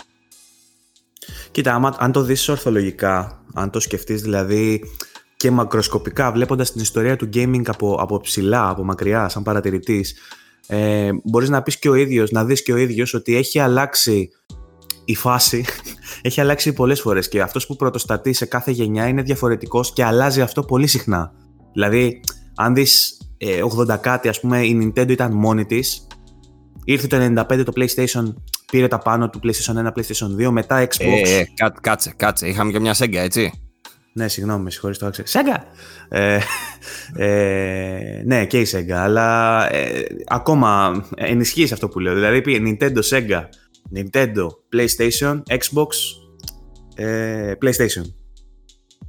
Δηλαδή μπορεί να έχουμε ένα σημείο που η Sony θέλει να ε, αλλάξει κάποια πράγματα προφανώς στοχεύοντας σε περισσότερα κέρδη, αλλαγή φιλοσοφίας λόγω αλλαγής προσώπων και να δούμε πάλι μια στροφή και από το πουθενά ξέρω εγώ να δεις την Nintendo πάλι πρώτη θα γελάω.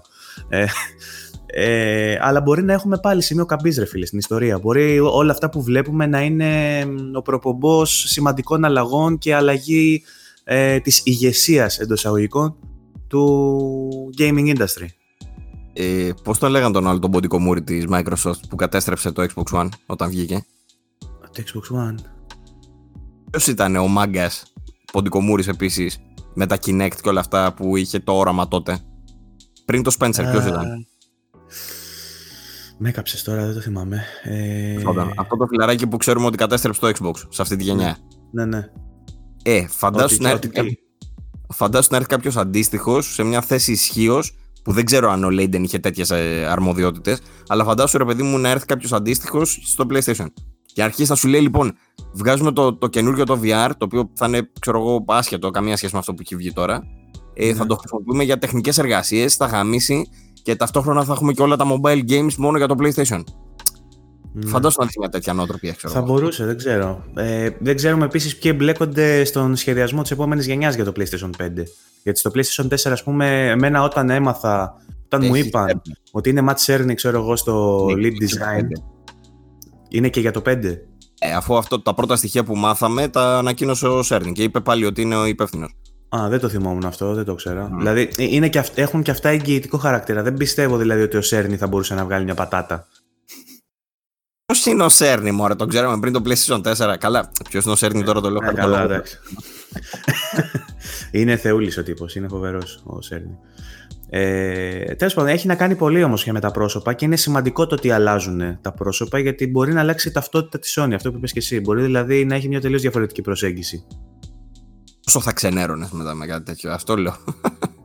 Εγώ όχι πολύ, γιατί είμαι και από τους τύπους που αλλάζουν τα προτι... ε, την προτίμηση στα platforms, την αλλάζουν πολύ εύκολα. Δηλαδή, δεν θα... Ε, στην προηγούμενη γενιά ήμουν βαμμένος Xbox 360, δηλαδή. Δεν ήμουνα, δεν ήμουνα PlayStation νάκιας, ας πούμε. Και πολύ εύκολα σε αυτή την γενιά έγινα σονάκιας, τύπου προτιμώ PlayStation 4 σαν main platform. Και στην επόμενη γενιά μπορεί να προτιμήσω Nintendo. Δηλαδή, δεν με πειράζει εμένα ιδιαίτερα. Δεν, δεν είναι ότι χτίζω κάποιο library και θα απογοητευτώ. Ο Λέιντεν πάντως έκανε μια πολύ καλή πορεία. Τον αγαπάμε για αυτά που προσέφερε και αν όντως συνέβαλε στις αποφάσεις που πήρε η Sony σε αυτή τη γενιά. Ε, να είναι καλά το παλικάρι, ό,τι και να κάνει. Τα φιλιά μας. Έχει βγει και μια ωραία εικόνα, δεν ξέρω αν την είδατε, που είναι ο... τότε που είχαν ανέβει και οι τρεις στη σκηνή μαζί. Και, ωραία, ναι.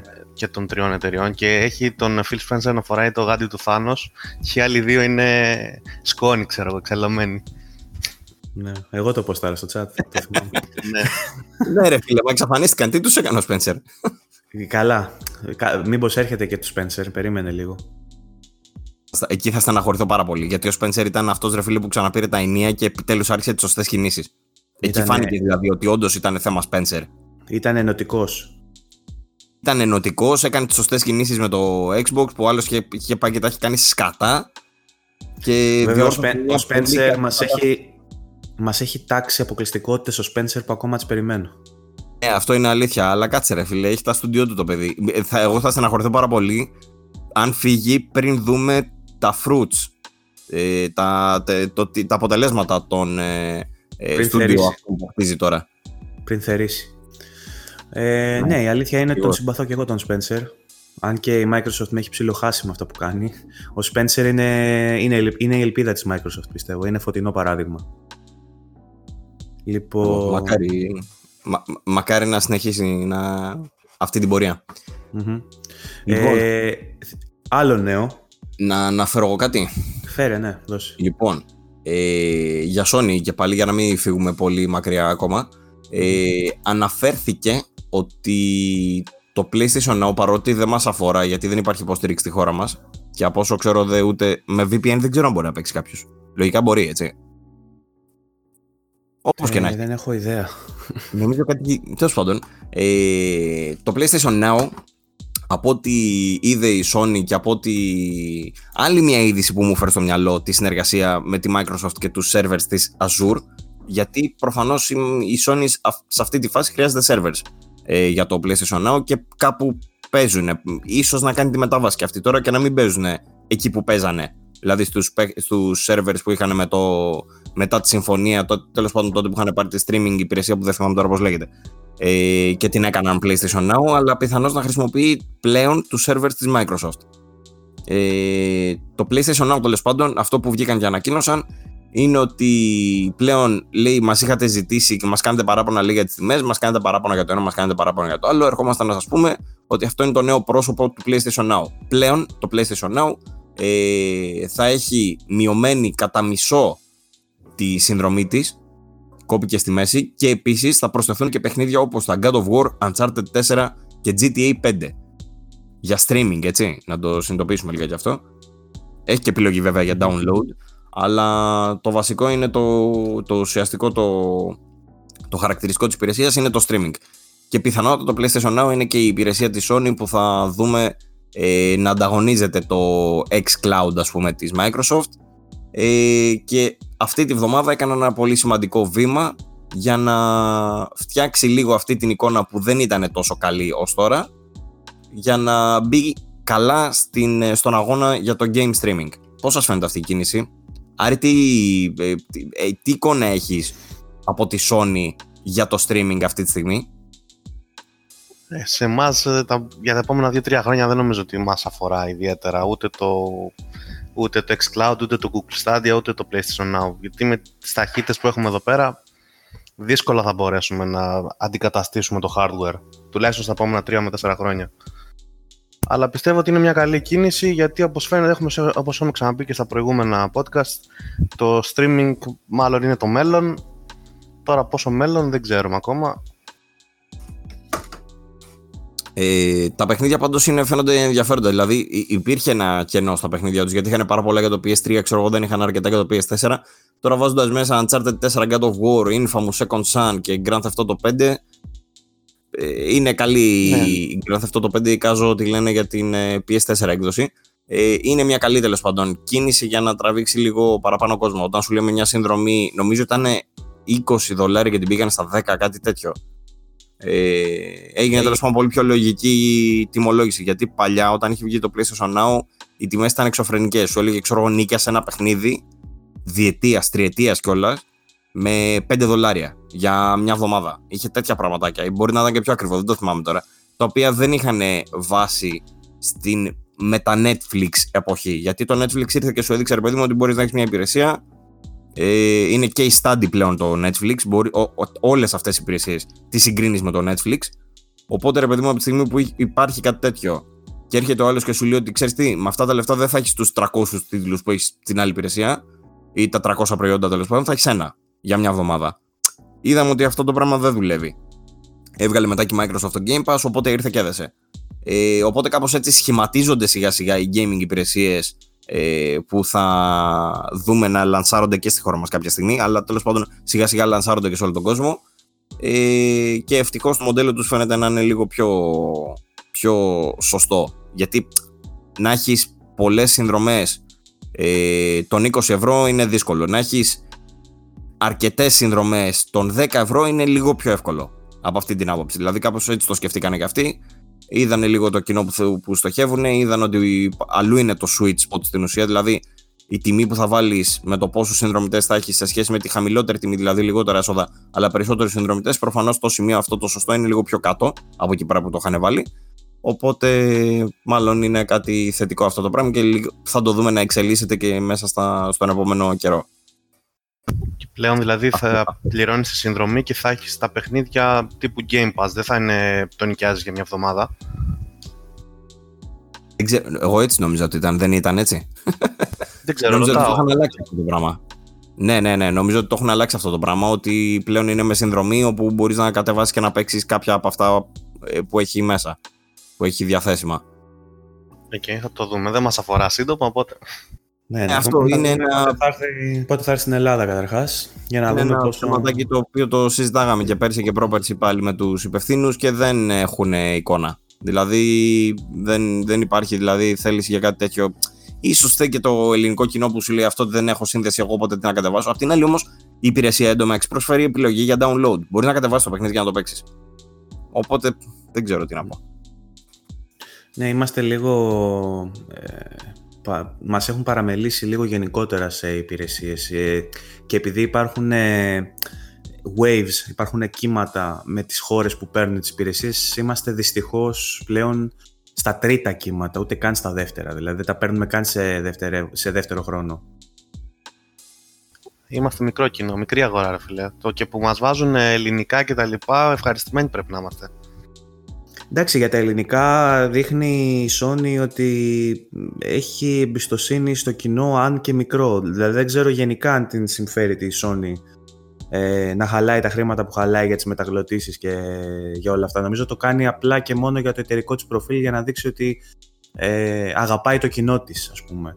Ε, το άλλο όμως με τα streaming ε, είναι πιο σοβαρό θέμα, πιο βαρισίμαντο γιατί είναι η ίδια τακτική που ακολουθείται γενικότερα με, τα, με την τεχνολογία. Ακόμα και το Xbox δηλαδή το προηγούμενο. Ήμασταν στο δεύτερο ή στο τρίτο κύμα που πήρε Xbox One. Δεν πήραμε κατευθείαν στο launch. Είναι πιο σημαντικό. Δηλαδή. Αυτό ήταν τραγωδία, ναι, δεν ήταν. Ναι, δηλαδή και τώρα για το Stadia, ας πούμε, είμαστε για 2021 μαζί με το τελευταίο κύμα. Ε, δεν ξέρουμε στις επόμενες κονσόλες αν θα κάνει κάτι παρόμοιο πάλι η Microsoft. Θέλω να πω ότι όσο μικρό και αν είναι το κοινό κάποια πράγματα δεν βγάζουν νόημα γιατί είναι απλά hardware. Α πούμε, εντάξει, έχει να κάνει, είπαμε, και με τη γραμμή παραγωγής, αν μπορεί να ανταπεξέλθει και όλα αυτά. Αλλά δεν ξέρω, θεωρώ ότι είμαστε πολύ παραμελημένοι. Είμαστε βέβαια υποανάπτυκτοι και σε υποδομές. Κοίτα, να ξέρεις ότι συγκεκριμένα για την Google θα αρχίσει να παρέχει μπόλικο υλικό και σιγά σιγά μετά θα συνεχίσουν και οι υπόλοιποι. όταν ε, βγει τελικά η υποστήριξη full Google Assistant, ξέρω εγώ, με ελληνικά. Αυτό το πράγμα είναι, γιατί το λέω, γιατί το ίδιο πράγμα προσπαθεί να κάνει και η Microsoft με την Cortana και τα, την υποστήριξη στα Windows και αυτά. Τα συζητάμε με τους υπευθυνού και των δύο ε, εταιριών. Ε, όταν λυθούν αυτά τα ζητήματα, γιατί τα ελληνικά είναι μια πολύ ιδιαίτερη γλώσσα, γιατί έχει μικρό κοινό και πολύ διαφορετική σαν γλώσσα σε σχέση με τα αγγλικά. Για να μπορέσει να προσαρμόσει δηλαδή προγραμματιστικές εντολές και τα λοιπά πάνω στα ελληνικά. Καταλάβατε πώς το λέω. Ναι, ναι. Ε, ναι, ναι. Αυτό το πράγμα, όταν λυθούν αυτά τα προβλήματα, θα αρχίσουμε να βλέπουμε υποστήριξη. Από τη στιγμή μετά που θα αρχίσουμε να βλέπουμε υποστήριξη στο localization, γιατί το localization είναι πολύ πιο σημαντικό από ό,τι νομίζει ο κόσμος. Επειδή εμείς παίζουμε τα παιχνίδια μας στα αγγλικά ε, ναι. και λέμε, OK, ρε παιδί μου, έχουμε πρόσβαση. Δεν είναι έτσι για όλο τον κόσμο. Το, το κοινό που μπορεί να παίξει τα, τα παιχνίδια ε, και τα θέλει στα ελληνικά είναι πο, κατά πολύ μεγαλύτερο από ό,τι φανταζόμαστε. Μπορεί να επεκταθεί δηλαδή κατά πάρα πολύ το, το κοινό που παίζει games το συζητούσαμε και πριν αυτό που σου είπα ότι έχω φίλο προσωπικά ο οποίος λατρεύει Red Dead Redemption αλλά δεν ξέρει καλά αγγλικά και κολλάει συνέχεια στα missions. Οπότε ναι. προχωράει το παιχνίδι μόνο όταν θα πάω σπίτι να του ξεκολλήσω από την αποστολή που του ζητάει κάτι πολύ απλό η αποστολή αλλά δεν καταλαβαίνει γιατί δεν ξέρει αγγλικά. Ο φίλος σου δεν είναι ο μόνος. Υπάρχει άπειρος κόσμος που είναι σε αυτό το πράγμα και άλλοι ντρέπονται, ξέρω εγώ, χωρίς λόγο, έτσι, για κανένα λόγο. Άλλοι, ξέρω εγώ, σου λένε εντάξει, εγώ καταλαβαίνω. Αυτό είναι το βασικό χαρακτηριστικό μας νομίζουμε, γιατί το, το είπε ένα, ο Φωκίωνας το ανέφερε σε, σε, ένα, ε, σε ένα post στο facebook και ήταν πάρα πολύ εύστοχο. Νομίζουμε ότι ξέρουμε καλύτερα αγγλικά από αυτά που ξέρουμε. Το οποίο σημαίνει ότι νομίζουμε ότι θα απολαύσουμε το παιχνίδι, μπορεί να μην καταλαβαίνουμε μετά τι λέει σε κάποια σημεία και να το προσπερνάμε έτσι το παιχνίδι. Ενώ αν ήταν στα ελληνικά θα τα καταλάβαινες όλα, θα έχει επενδύσει κατά πολύ περισσότερο πάνω στο παιχνίδι. Γενικότερα όλο αυτό το πράγμα είναι σημαντικό. Δεν πρέπει να το. Ε, να πει ο άλλος, έλα μωρέ, εντάξει, εγώ ξέρω αγγλικά και να το προσπεράσει, γιατί είναι, είναι σημαντικό κομμάτι όχι μόνο για σένα που κατά πάσα πιθανότητα δεν ευχαριστιέσαι τόσο το παιχνίδι όσο νομίζω ότι το ευχαριστιέσαι, αλλά και για τον άλλον ο οποίος δεν ξέρει τελικά τα αγγλικά που ξέρεις εσύ ή τέλος πάντων δεν ξέρει τα αγγλικά για να ευχαριστηθεί το παιχνίδι που θα παίξει. Ναι, ε, είναι, είναι γεγονός αυτό που λες. Και σκέψου ότι τώρα οι παρευρισκόμενοι εδώ που μιλάμε είμαστε και άνθρωποι που μας δίνουν το παιχνίδι στα ελληνικά και προτιμάμε να το παίξουμε στα αγγλικά γιατί καταλαβαίνουμε περισσότερα στα αγγλικά. Αλλά... ναι, αυτό είναι τώρα η παθογένεια η, η, η, του, της μετάβασης. Του, είναι κακού, μάλλον... του κακού localization, ας πούμε. Επειδή γίνεται κακό localization έχουμε αυτό το αποτέλεσμα. Είμαι παίρνουμε για να μην τα τσουβαλιάζουμε. Προς το παρόν, γιατί ε, συζητάμε και με φίλους μεταφραστές οι οποίοι μας λένε τα, τα προβλήματα που έχουν σε αυτή τη φάση.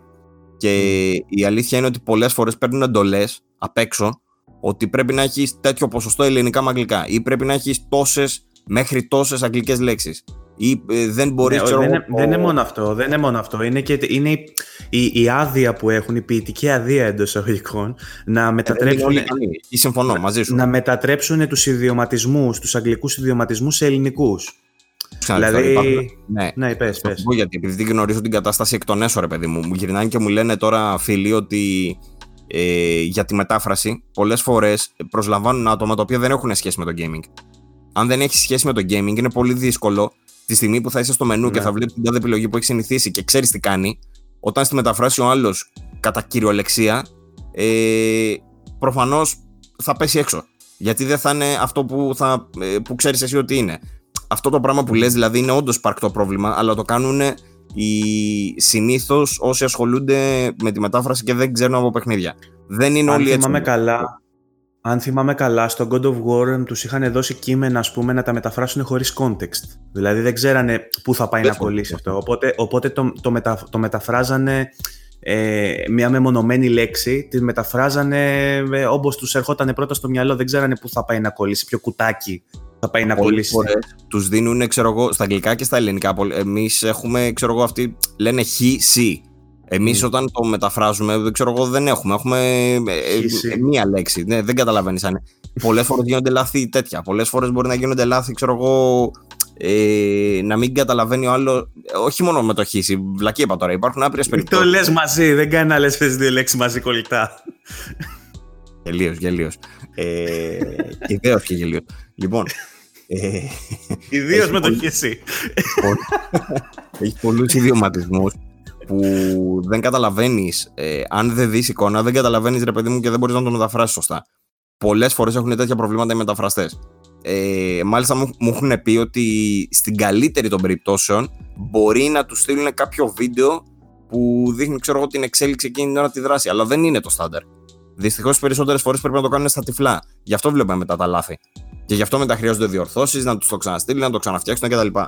Ε, και δεν είναι και μόνο αυτά τα προβλήματα, έτσι. Έχουν άπειρα άλλα. Όπως και να έχει όμως, έχει, έχει αρχίσει τώρα τελευταία να γίνεται μια σχετικά καλή δουλειά. Τι εννοώ; Εννοώ το, το οποίο δεν άρεσε πολλούς ανθρώπους γιατί ξέρω εγώ δεν τους άρεσε το. Ε, το Deviant, πώς το είχαν μεταφράσει; Το αποκλίνον. Αποκλίνον, αποκλίνον. Ναι, αυτό δεν άρεσε πολύ κόσμο. Είναι όμως άμεση μετάφραση, είναι ταιριαστή μετάφραση, είναι ρομποτική λέξη. Είναι όσο πιο ταιριαστή γίνεται. Με λίγα λόγια, αν θεωρεί κάποιος ότι μπορεί να βρει μια καλύτερη λέξη για αυτό το πράγμα, καλό είναι να την προτείνει. Όχι να λέει Α, είναι άχρηστη μετάφραση. Πες με ένα σύρε φιλαράκι, για το Deviant τι θα χρησιμοποιούσες; Έτσι όπως ξέρεις το παιχνίδι, έτσι όπως ξέρεις το ναι. ρομπότ, ξέρω εγώ, έτσι όπως ξέρεις το, το ύφος του παιχνιδιού. Αν το χρησιμοποιούσαν και σαν Deviant, χρησιμοποιώντας δηλαδή ξένη λέξη, θα είχε μετά πολύ ε, διαφορετικό effect στους διαλόγους ε, με το χισί που λες και εσύ και με το... ε, ναι, πα, κοίτα, μπορεί εμείς να προτιμούμε τα αγγλικά γιατί υπάρχουν αυτά τα μικροπροβλήματα που λες, όμως σκέψου τώρα για τον φίλο μου και για τον κάθε φίλο που δεν είναι πολύ καλό στα αγγλικά, ότι αυτό του κάνει enable, για να χρησιμοποιήσω και τον αγγλικό όρο, ε, στο να απολαύσει το παιχνίδι. Αυτό είναι το, το βασικό θέμα. Ρε παιδί μου, για να συμπληρώσω λίγο και στο προηγούμενο που είπες. Έχει τύχει να μου πούνε ότι δεν τους έχουν αφήσει να βάζουν τη λέξη για παράδειγμα demo. Δεν μπορούν να τη βάλουν. Πρέπει να βάλουν, ξέρω εγώ, παράσταση, πώς το έλεγε, δο, ε, προϊόν δοκιμής. Κάτι, μια, μια τέτοια μπουρδα τέλος πάντων. Ναι. Το οποίο όταν το δεις στο store για παράδειγμα, ε, δεν θα καταλάβεις τι λέει. Δεν θα καταλάβεις ότι είναι το demo. Α πούμε, ρε παιδί μου, το, τα μενού στο God of War που είχε τα όπλα και έκανε τα upgrades, οι αναβαθμίσεις, ξέρω εγώ που έλεγε. Και, και είχε λέξεις τώρα ε, Nordic ε, Origins, ξέρεις. Να τα ναι, προσπαθούν ναι. να τα κάνουν στα ελληνικά. Ήταν γκριντζι η φάση. Καλά, εντάξει, στον God of War είχε και λάθη, δεν ήταν μόνο τα. Ναι, ναι, είχε, είχε πολλά προβλήματα, αλλά νομίζω ήταν η, πρώτη, η πρώτη σοβαρή προσπάθεια για μεταγλωτισμένο, πλήρως μεταγλωτισμένο παιχνίδι. Ήταν θέμα και τα, και, και, και τα λάθη, αλλά και το, η νοοτροπία του ότι δεν τα είχαν πιάσει όλα και το γεγονός ότι ήταν τεράστιο το παιχνίδι με τεράστιο όγκο, τεράστιο. Δηλαδή δεν μπορώ να φανταστώ καν τι όγκος δουλειάς ήταν όλο αυτό το πράγμα. Καμία σχέση με άλλα παιχνίδια. Όπως και να έχει, από τότε έχουμε ε, δει μιας... πάρα πολλά άλλα παιχνίδια, έτσι. Μιας και συζητάμε αυτό, να αναφέρουμε μία από τις πολύ σημαντικές ειδήσεις της εβδομάδας, ότι ανακοινώθηκαν τα ελληνικά για το Death Stranding, μεταγλώτηση κανονικά, έτσι. Είναι, θα είναι με μεταγλώτηση, θα έχει ελληνικά μενού και ελληνικούς υπότιτλους. Το οποίο σημαίνει ότι θα μπορείτε να επιλέξετε αν θέλετε αγγλική φωνή με ελληνικούς υπότιτλους, αν θέλετε αγγλική φωνή με αγγλικούς υπότιτλους ή αν θέλετε ελληνική φωνή με καθόλου υπότιτλους ή whatever. Ε, Αναρωτιέμαι πραγματικά, πραγματικά όμως, πώς θα είναι θα ο Ρίντους, ο Ρίντους μεταγλωτισμένος. Θέλω να το ναι. δω αυτό. Εγώ είπα, άμα δεν παίζει ο Μπιμπίλας, δεν, δεν παίζω. Ακίνδυνος ε, Κίκας. Ξέρεις τι, είχα θέσει αυτή την ερώτηση στο, σε υπεύθυνο της Sony, ρε παιδί μου, στέλεχος του PlayStation. Για ποιο λόγο κάποια παιχνίδια, τα, ρε παιδί μου, εμείς σαν χώρα δεν έχουμε συνηθίσει τη μεταγλώτηση όπως την έχει συνηθίσει για παράδειγμα η Ιταλία ή η Γερμανία που βλέπουν όλες τις ταινίες, για παράδειγμα, τις βλέπουν με μεταγλώτηση. Ή ναι. ξέρω εγώ και οι Ιταλοί, όλες τις ταινίες και αυτά. Μάλιστα, είχα φίλο Ιταλό που μου έλεγε ρε παιδί μου, δεν μπορώ να το δω με υπότιτλους, γιατί δεν ήξερα να διαβάζει υπότιτλους. Δεν έχουν συνηθίσει να διαβάζουν υπότιτλους, έχουν συνηθίσει να ακούνε τις φωνές. Ναι. Και του λέω του φίλου του PlayStation, του, ε, του στελέχους, για ποιο λόγο του λέω χρειάζεται κάποια παιχνίδια, ρε παιδί μου, Death Stranding ας πούμε. Ποιος θα θέλει να το δει μεταγλωτισμένο αυτό το πράγμα; Κανείς. Εννοώ αισθητικά και μου εξηγεί ότι αυτές οι αποφάσεις ε, καλός ή κακός παίρνονται από μια κεντρική διεύθυνση η οποία σου λέει ότι αυτή τη χώρα θέλουμε να τη στηρίξουμε έτσι. Το οποίο σημαίνει βέβαια, ε, έχει και αυτό πολλές προεκτάσεις σε φάση ρε παιδί μου ότι θα δώσουν δουλειά σε ηθοποιούς, θα γίνει πολύ μεγαλύτερη παραγωγή, θα δώσουν πολύ μεγαλύτερη βαρύτητα σαν παιχνίδι και ας υπάρχει ακόμα και η επιλογή. Ρε παιδί μου, δεν ενοχλεί κανέναν προφανώς να υπάρχει σαν επιλογή, μια, μιας και δεν σε αναγκάζει να το παίξεις έτσι. Αλλά απ' την άλλη είναι και ψηλό αχρίαστο ότι θα, θα φάνε παραπάνω χρόνο, θα φάνε παραπάνω δουλειά κτλ. Αλλά από τη στιγμή που το παίρνει η απόφαση η κεντρική διεύθυνση, εντάξει, κλάιν. Εμάς δεν μας πέφτει λόγος. Δηλαδή, ίσα ίσα είναι προς βοήθεια, πώς να το πω. Ναι. Ε, υπάρχει όμως και το άλλο. Ε, ε, όταν έχεις τέτοιους ηθοποιούς να κάνουν ερμηνείες όπως ο Ρίντους και ο Μίκελσεν, για ποιον λόγο να βάλεις μεταγλώτηση από πάνω ρε φίλε; Δηλαδή θέλω να πω ότι μεγάλο κομμάτι των ερμηνεών θα είναι και ηχητικά, θα είναι η φωνή τους αυτό που θα παίξουν. Αυτό σου λέω εγώ. Αισθητικά δηλαδή κανείς δεν θα θέλει να το δει αυτό το πράγμα. Αλλά οι υπότιτλοι εννοείται πως είναι καλοδεχούμενοι. Μακάρι να υπήρχαν παντού υπότιτλοι. Ενώ το Spider-Man για παράδειγμα ήταν ένα παιχνίδι που το έπαιρνε να έχει μεταγλώτηση, γιατί έχεις συνηθίσει να το βλέπεις τον ήρωας και σε κόμικ και τα λοιπά που τον έχεις δει μεταγλωτισμένο. Είναι λίγο της κουλτούρας. Και ίσως θα πρέπει να αφήσουν λίγο περισσότερο τον έλεγχο στην ελληνική τη μεριά για το ποια παιχνίδια θα πρέπει να έχουν μεταγλώτηση και ποια μεταγλώτηση και υπότιτλους. Αλλά όπως και να έχει, καλοδεχούμενα είναι όλα αυτά. Δεν το συζητάμε. Δηλαδή, η Sony είναι η μόνη εταιρεία που το κάνει αυτό. Κοίτα, είναι νωρίς πάντως. Έχει τις περισσότερες ναι. παραγωγές. Είναι νωρίς πάντως, επειδή δεν, ε, ακόμα το πάνε πιλωτικά προφανώς και ψάχνονται. Θεωρώ ότι με τον καιρό θα το βρούνε. Γιατί ας πούμε, ε, σε σχέση με το God of War, τα παιχνίδια τα επόμενα που βγήκαν είχαν πολύ καλύτερη μεταγλώτηση. Βελτιώνονται δηλαδή, δεν είναι ότι δεν το ψάχνουν. Εντάξει, ισχύει αυτό. Παίρνει και το feedback ούτως ή άλλως. Δηλαδή, όλα αυτά που λέμε εμείς, αυτά που γράφουμε κτλ., τα, τα βλέπουν, τα δέχονται σαν κριτική και προσπαθούν να βελτιωθούν πάντα. Ε, και δεν είναι μόνο μία ομάδα, έτσι. Είναι πολλές ομάδες. Η, η ανάθεση της δουλειάς γίνεται από το εξωτερικό σε εταιρεία στο εσωτερικό και από εκεί και πέρα διανέμονται οι μεταφράσεις. Αναλόγως, καταλληλότητας κτλ. Ε, το Death Stranding, από όσο ξέρω, χωρίς να έχω, τέλος πάντων, χωρίς να λέω πολλά πολλά, θα έχει καλή μετάφραση. Ναι. Πάντως θα είναι πρόκληση μεγάλη γιατί θεωρώ ότι η ορολογία του θα είναι πολύ εκλεπτισμένη και συγκεκριμένη και ξέρεις. Το Days Gone είναι άλλο ένα παράδειγμα που είχε πάρα πολύ καλή μετάφραση. Εξαιρετικό παιχνίδι Ε, σαν παιχνίδι εντάξει δεν μας ενθουσίασε αλλά σαν μετάφραση και τα λοιπά ήταν πολύ καλή και καλώς το κάνανε. Ήταν ένα παιχνίδι που το έπαιρνε δηλαδή να έχει στο μενού του έστω και τη λέξη εκιβόλα όπλα. Μπορεί πολλοί κόσμοι να μην κατάλαβε τη λέξη εκιβόλα όπλα, γιατί το να σε καταλαβαίνει βέβαια και ο παίκτης είναι βασικό ε, στοιχείο που πρέπει να καλύψεις σαν μεταφραστής. Δηλαδή, μπορεί να το γράψεις εσύ εκιβόλα επειδή αυτό είναι το σωστό. Δεν σημαίνει βέβαια ότι θα το καταλάβουν πολύ.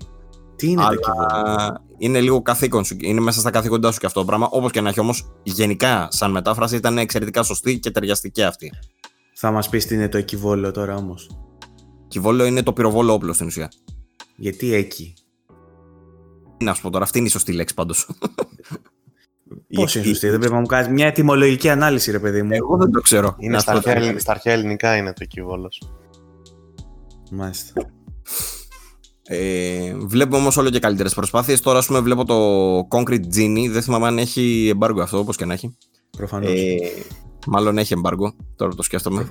Άρα ας μην μιλήσω για τίποτα. Δεν έχω δει πουθενά τίποτα για το συγκεκριμένο παιχνίδι. Μόλις το έμαθα ότι το έχεις κιόλας. Τέλος πάντων, έχει και αυτό ελληνικά, ρε παιδί μου. Ε, μόνο για τη μετάφραση θα πω. Ελπίζω να με συγχωρέσουν οι συνάδελφοι. Έχει καλή μετάφραση. Κι αυτό. Για τα υπόλοιπα θα τα πούμε σε επόμενο επεισόδιο. Μάλιστα. Γενικά αυτή τη βδομάδα έχουμε όλοι παιχνίδια που δεν μπορούμε να μιλήσουμε γι' αυτά. Ναι, ε, Βαγγέλη, έχεις και εσύ ένα της Nintendo όπω ξέρω που έχει embargo και, ναι. και το Train 4, αν δεν κάνω λάθος. Ναι, έχω το Train 4 το οποίο λύγει το embargo αύριο. Της Nintendo ποιο είναι; Το Mario και ε, Sonic στα Olympics. Πολύ ωραία. Ε, Ολυμπιακοί αγώνες τέλος πάντων με Mario και Sonic. Ε, αυτό είναι αρκετά νωρίς για να πούμε το οτιδήποτε, γιατί βγαίνει Νοέμβριο. Το embargo λύγει σε ένα μήνα, όντως. Θα τα πούμε. Ναι, οπότε είναι, είναι πολύ νωρίς για να μιλήσουμε. Ωστόσο, για το Trine μπορώ να πω δύο πράγματα που έχουν ανακοινωθεί ήδη, που είναι ε, στα trailers τέλος πάντων και αυτά. Ότι έχει κάνει στροφή από το 3D που επιχείρησε στο 3, το, το οποίο είχα γράψει εγώ το review και είχα βάλει 6. Γιατί ενώ το Trine, αν σας πω Trine, είμαι σίγουρος ότι και εσάς θα σας έρθει στο μυαλό ένα platformer με puzzles. Ε, ε, το 3 είχε βάλει 3D, είχε κίνηση 3D στον χώρο, το οποίο έσπαγε όλα τα platformer mechanics. Δηλαδή, ε, ε, ε ό,τι έβλεπες ε, οπτικο, οπτικοποιημένα πούμε, στο, στην οθόνη σου, τα βέλη που σημάδευε η κοπέλα, τα μάγια που έκανε ο Αμαντέους, πώς λέγεται αυτός, ε, ό,τι κάνανε, επειδή ήταν σχεδιασμένο να δουλεύει σε platformer και ήταν με μια δυσδιάστατη ε, εικονοποίηση, όταν γύρναγε στο 3D το παιχνίδι, δεν είχες, δεν είχες σχεδόν έλεγχο του τι έκανες, ας πούμε. Ήταν σπασμένο, δεν μπορούσες να κάνεις platforming σωστό. Ε, οπότε το είχα κρίνει πάρα πολύ αυστηρά για το gameplay του. Ε, όπως το είχαν κρίνει αυστηρά και περισσότεροι με τα reviews και από το εξωτερικό. Και φαίνεται ότι η ε, Frozen Byte, ε, που είναι η εταιρεία ανάπτυξης, τα έλαβε πολύ σοβαρά υπόψη. Και το καινούριο παιχνίδι είναι σε 2,5D. Δηλαδή είναι 2D με ένα μικρό βάθος στα γραφικά, όμως δεν κινείσαι και σε βάθος, ας πούμε. Κινείσαι μόνο στον άξονα των... πώς λέγεται, στον καρτεσιανό. Okay. Ε, λοιπόν, ε, κατά τα άλλα είναι γενικότερα βελτιωμένο. Τα θεματάκια του θα τα αναφέρω στο review. Δεν ε, αναφέρομαι περισσότερο, να μην σπάσουμε το embargo για μια μέρα τώρα, δεν υπάρχει λόγος. Ωραία. Ε, Τέλος πάντων, για να τελειώσουμε και με τις μεταφράσεις και όλα αυτά που λέγαμε, το, το Death Stranding λοιπόν έρχεται με την ελληνική μεταγλώτηση, ελληνική μετάφραση και ελληνικού πότλους. Ε, θα το δούμε στις. Πότε είναι 8 Νοεμβρίου; Ναι, ναι. Και μαζί με αυτό θα ήθελα να αναφέρω και μια άλλη είδηση που βγήκε μες στην εβδομάδα που ο Kojima κατάφερε να σοκάρει πάλι τον κόσμο. Κατάφερε όλους να τους κάνει να παραμιλάνε ανακοίνωσε ότι μέσα από το χειριστήριο του PlayStation θα ακούμε τη φωνή του μωρού που κουβαλάμε. Τι πες Δεν τώρα. ξέρω. Δεν ξέρω. Άρη, εσύ θα ήθελες να μας πεις πόσο σοκαρίστηκες από αυτό; Θα, ακούω, θα ακούμε το μωρό να γκρινιάζει μέσα από το χειριστήριο. Καταπληκτικό. Ε, υπάρχουν, υπάρχουν δύο τρόποι να το προσεγγίσουμε αυτό. Ο ένας τρόπος είναι να πεις Klein και τι έγινε; Ο άλλος τρόπος να το προσεγγίσεις είναι να, να θυμηθείς ότι αυτό το καταραμένο το DualShock 4 έχει τόσα πολλά πράγματα που τα αξιοποιούσε στους πρώτους τίτλους που βγήκαν σαν gimmicks τα οποία τα παρατήσαν εντελώς μετά. Δηλαδή, τώρα που παίζω Last of Us, που σας είπα και στο προηγούμενο που αρχίσει και παίζω Last of Us, σε κάποια φάση μου έκλεισε ο φακός και μου, μου είπε να κουνήσω το χειριστήριο για να ξυπνήσει ο φακός, ρε παιδί μου. Α, Και, Ωραίο και- αυτό, ωραίο. και κάνει από το ακουστικά και κράκα, κράκα, κράκα και την άχτηκα, ρε μαλάκα. Λέω τι κάνει, ξέρω εγώ. Γιατί είχα, είχα ξεχάσει ότι έχει ακουστικά πα- έχει ηχιάκι πάνω το χειριστήριο. Τόσο καιρό είχα να το δω. Έχει παλιό, όντως, παλιότερα, στα πρώτα ένα-δύο χρόνια, νομίζω, τρία max, το χρησιμοποιούσαν το ηχιάκι. Πλέον το έχουν ξεχάσει.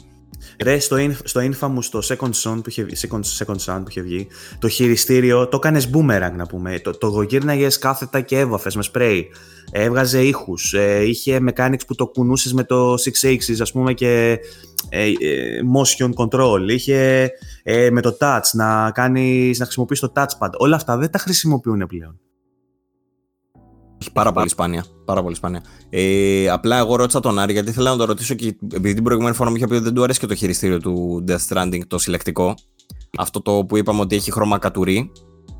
Τώρα που θα ξέρεις ότι είναι το κατουρί, θα βλέπεις μέσα τη φάτσα του μωρού και θα ακούγεται και το μωρό μέσα από αυτό, νομίζω η εμπειρία ολοκληρώθηκε.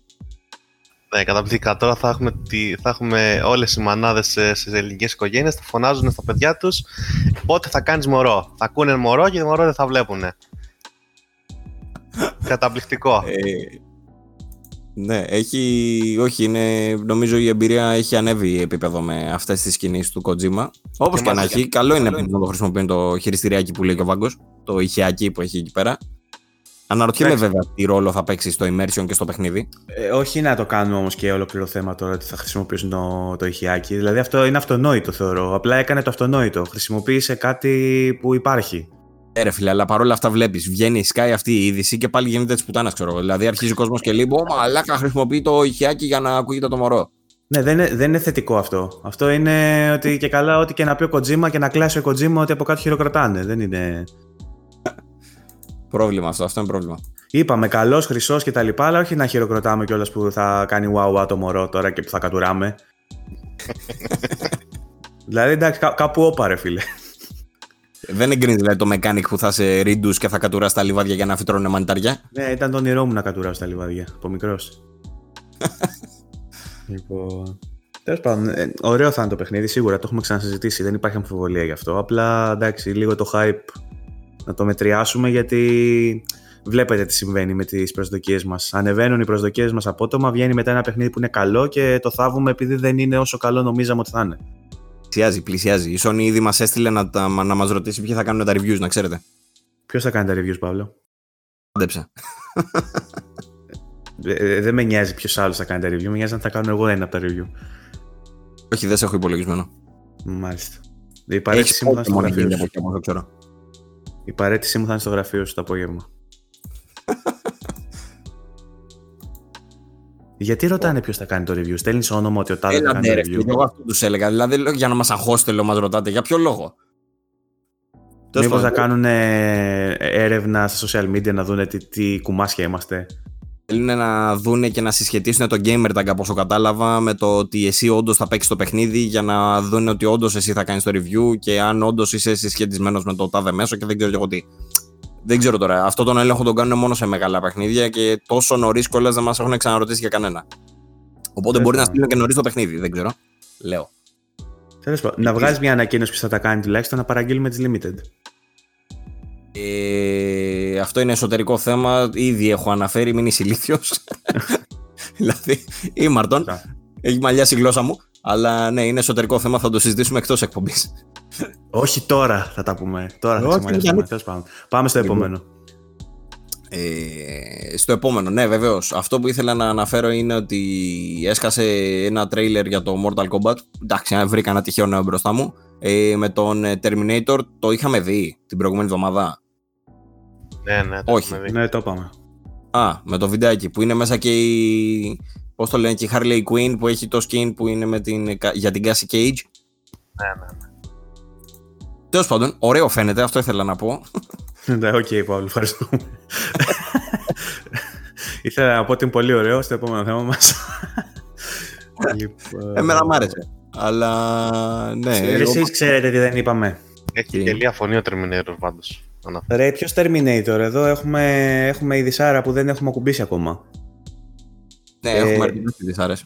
Ε, εμπλουτίστηκε το roster των Avengers με την Miss Marvel. Και όχι την Captain Marvel. Και όχι την Όπως Captain αναφέραμε. Marvel. Όπως γράψανε μερικοί ότι μετά το πέρασμά της από το Endgame. Τώρα μπαίνει στο παιχνίδι. και να σου φάσει, πού, πού έπαιξε στο Endgame; Και έπαιξε και σημαντικό ρόλο στο in-game. Σημαντικό ρόλο, ναι, νίκησε το Θάνος, αλλά δεν φάνηκε. Ε, για τώρα- πείτε λίγο ποια είναι η Miss Marvel. Να σας πω εγώ την εμπειρία μου καταρχάς, ο- που είμαι τρελός μαρβελάκιας, δεν. Δεν, έχω, δεν είχα ιδέα ποια είναι η Miss Marvel. Όταν την είδα σκέφτηκα κατευθείαν την Ελαστίνα από τους Incredibles. Ούτε αυτό. Εγώ δεν έχω ιδέα. Ρε παιδί μου είναι μια τύψα η οποία γίνεται λάστιχο. Σου θυμίζει κάτι αυτό; Κάπου την ξέρω αυτή. Ε, μεγαλώνουν τα χέρια της, γίνονται μακριά, κοντά, ξέρω εγώ, αλλάζει το σώμα της και είναι σαν λάστιχο το σώμα της. Αλλά Περίμενε, Να σου- περίμενε. Fantastic Four δεν ήταν ένας άντρας που το έκανε αυτό το πράγμα; ναι, και ήταν και στους ε, απίθανους, το παιδικό, η Ελαστίνα.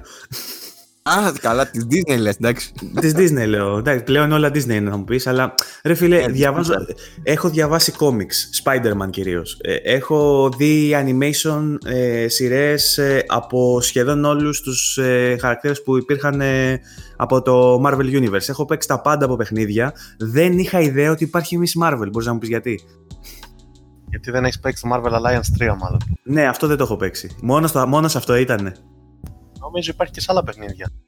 Ρε εσύ, έχω παίξει, ξέρω εγώ, όλα τα Spider-Man. Έχω, παίξει, έχω δει και έχω παίξει τα Iron Man. Έχω παίξει X-Men. Έχω παίξει, έχω παίξει τα πάντα και δεν ήξερα ότι υπάρχει αυτή η γυναίκα.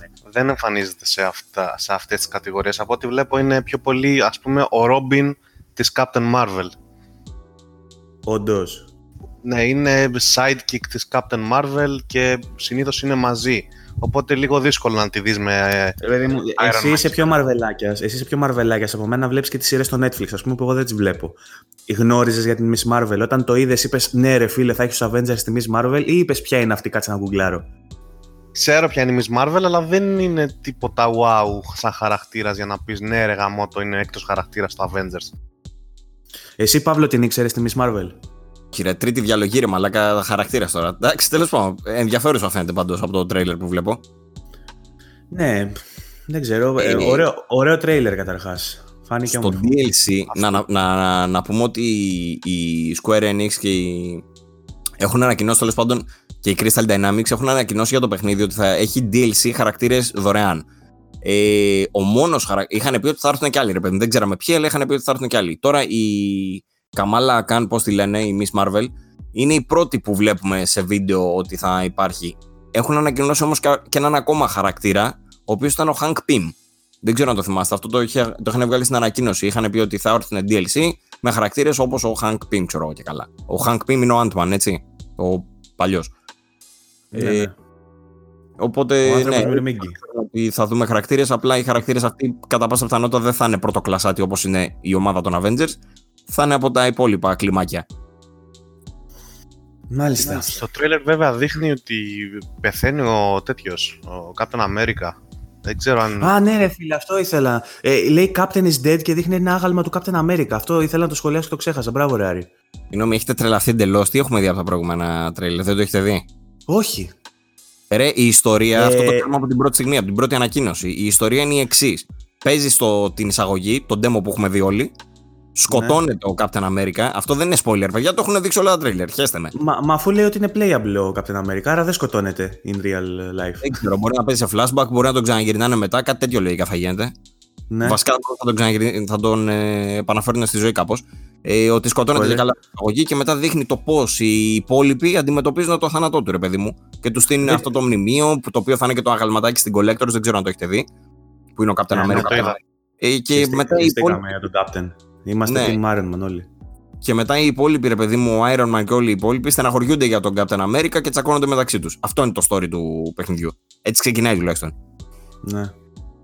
Συγγνώμη για τα Ε, story. μου είχε, αλλά μου είχε δεν ξεφύγει τελείως αυτό. Μου είχε ξεφύγει τελείως. Αλλά αυτό το έχουν δείξει, ναι, είναι από τα, από, από τα πρώτα, ρε παιδί μου. Αυτό, αυτό έχουν πει ότι θα είναι το story. Ναι, και εγώ δεν το είχα πάρει χαμπάρι, ας πούμε. Φαντάσου.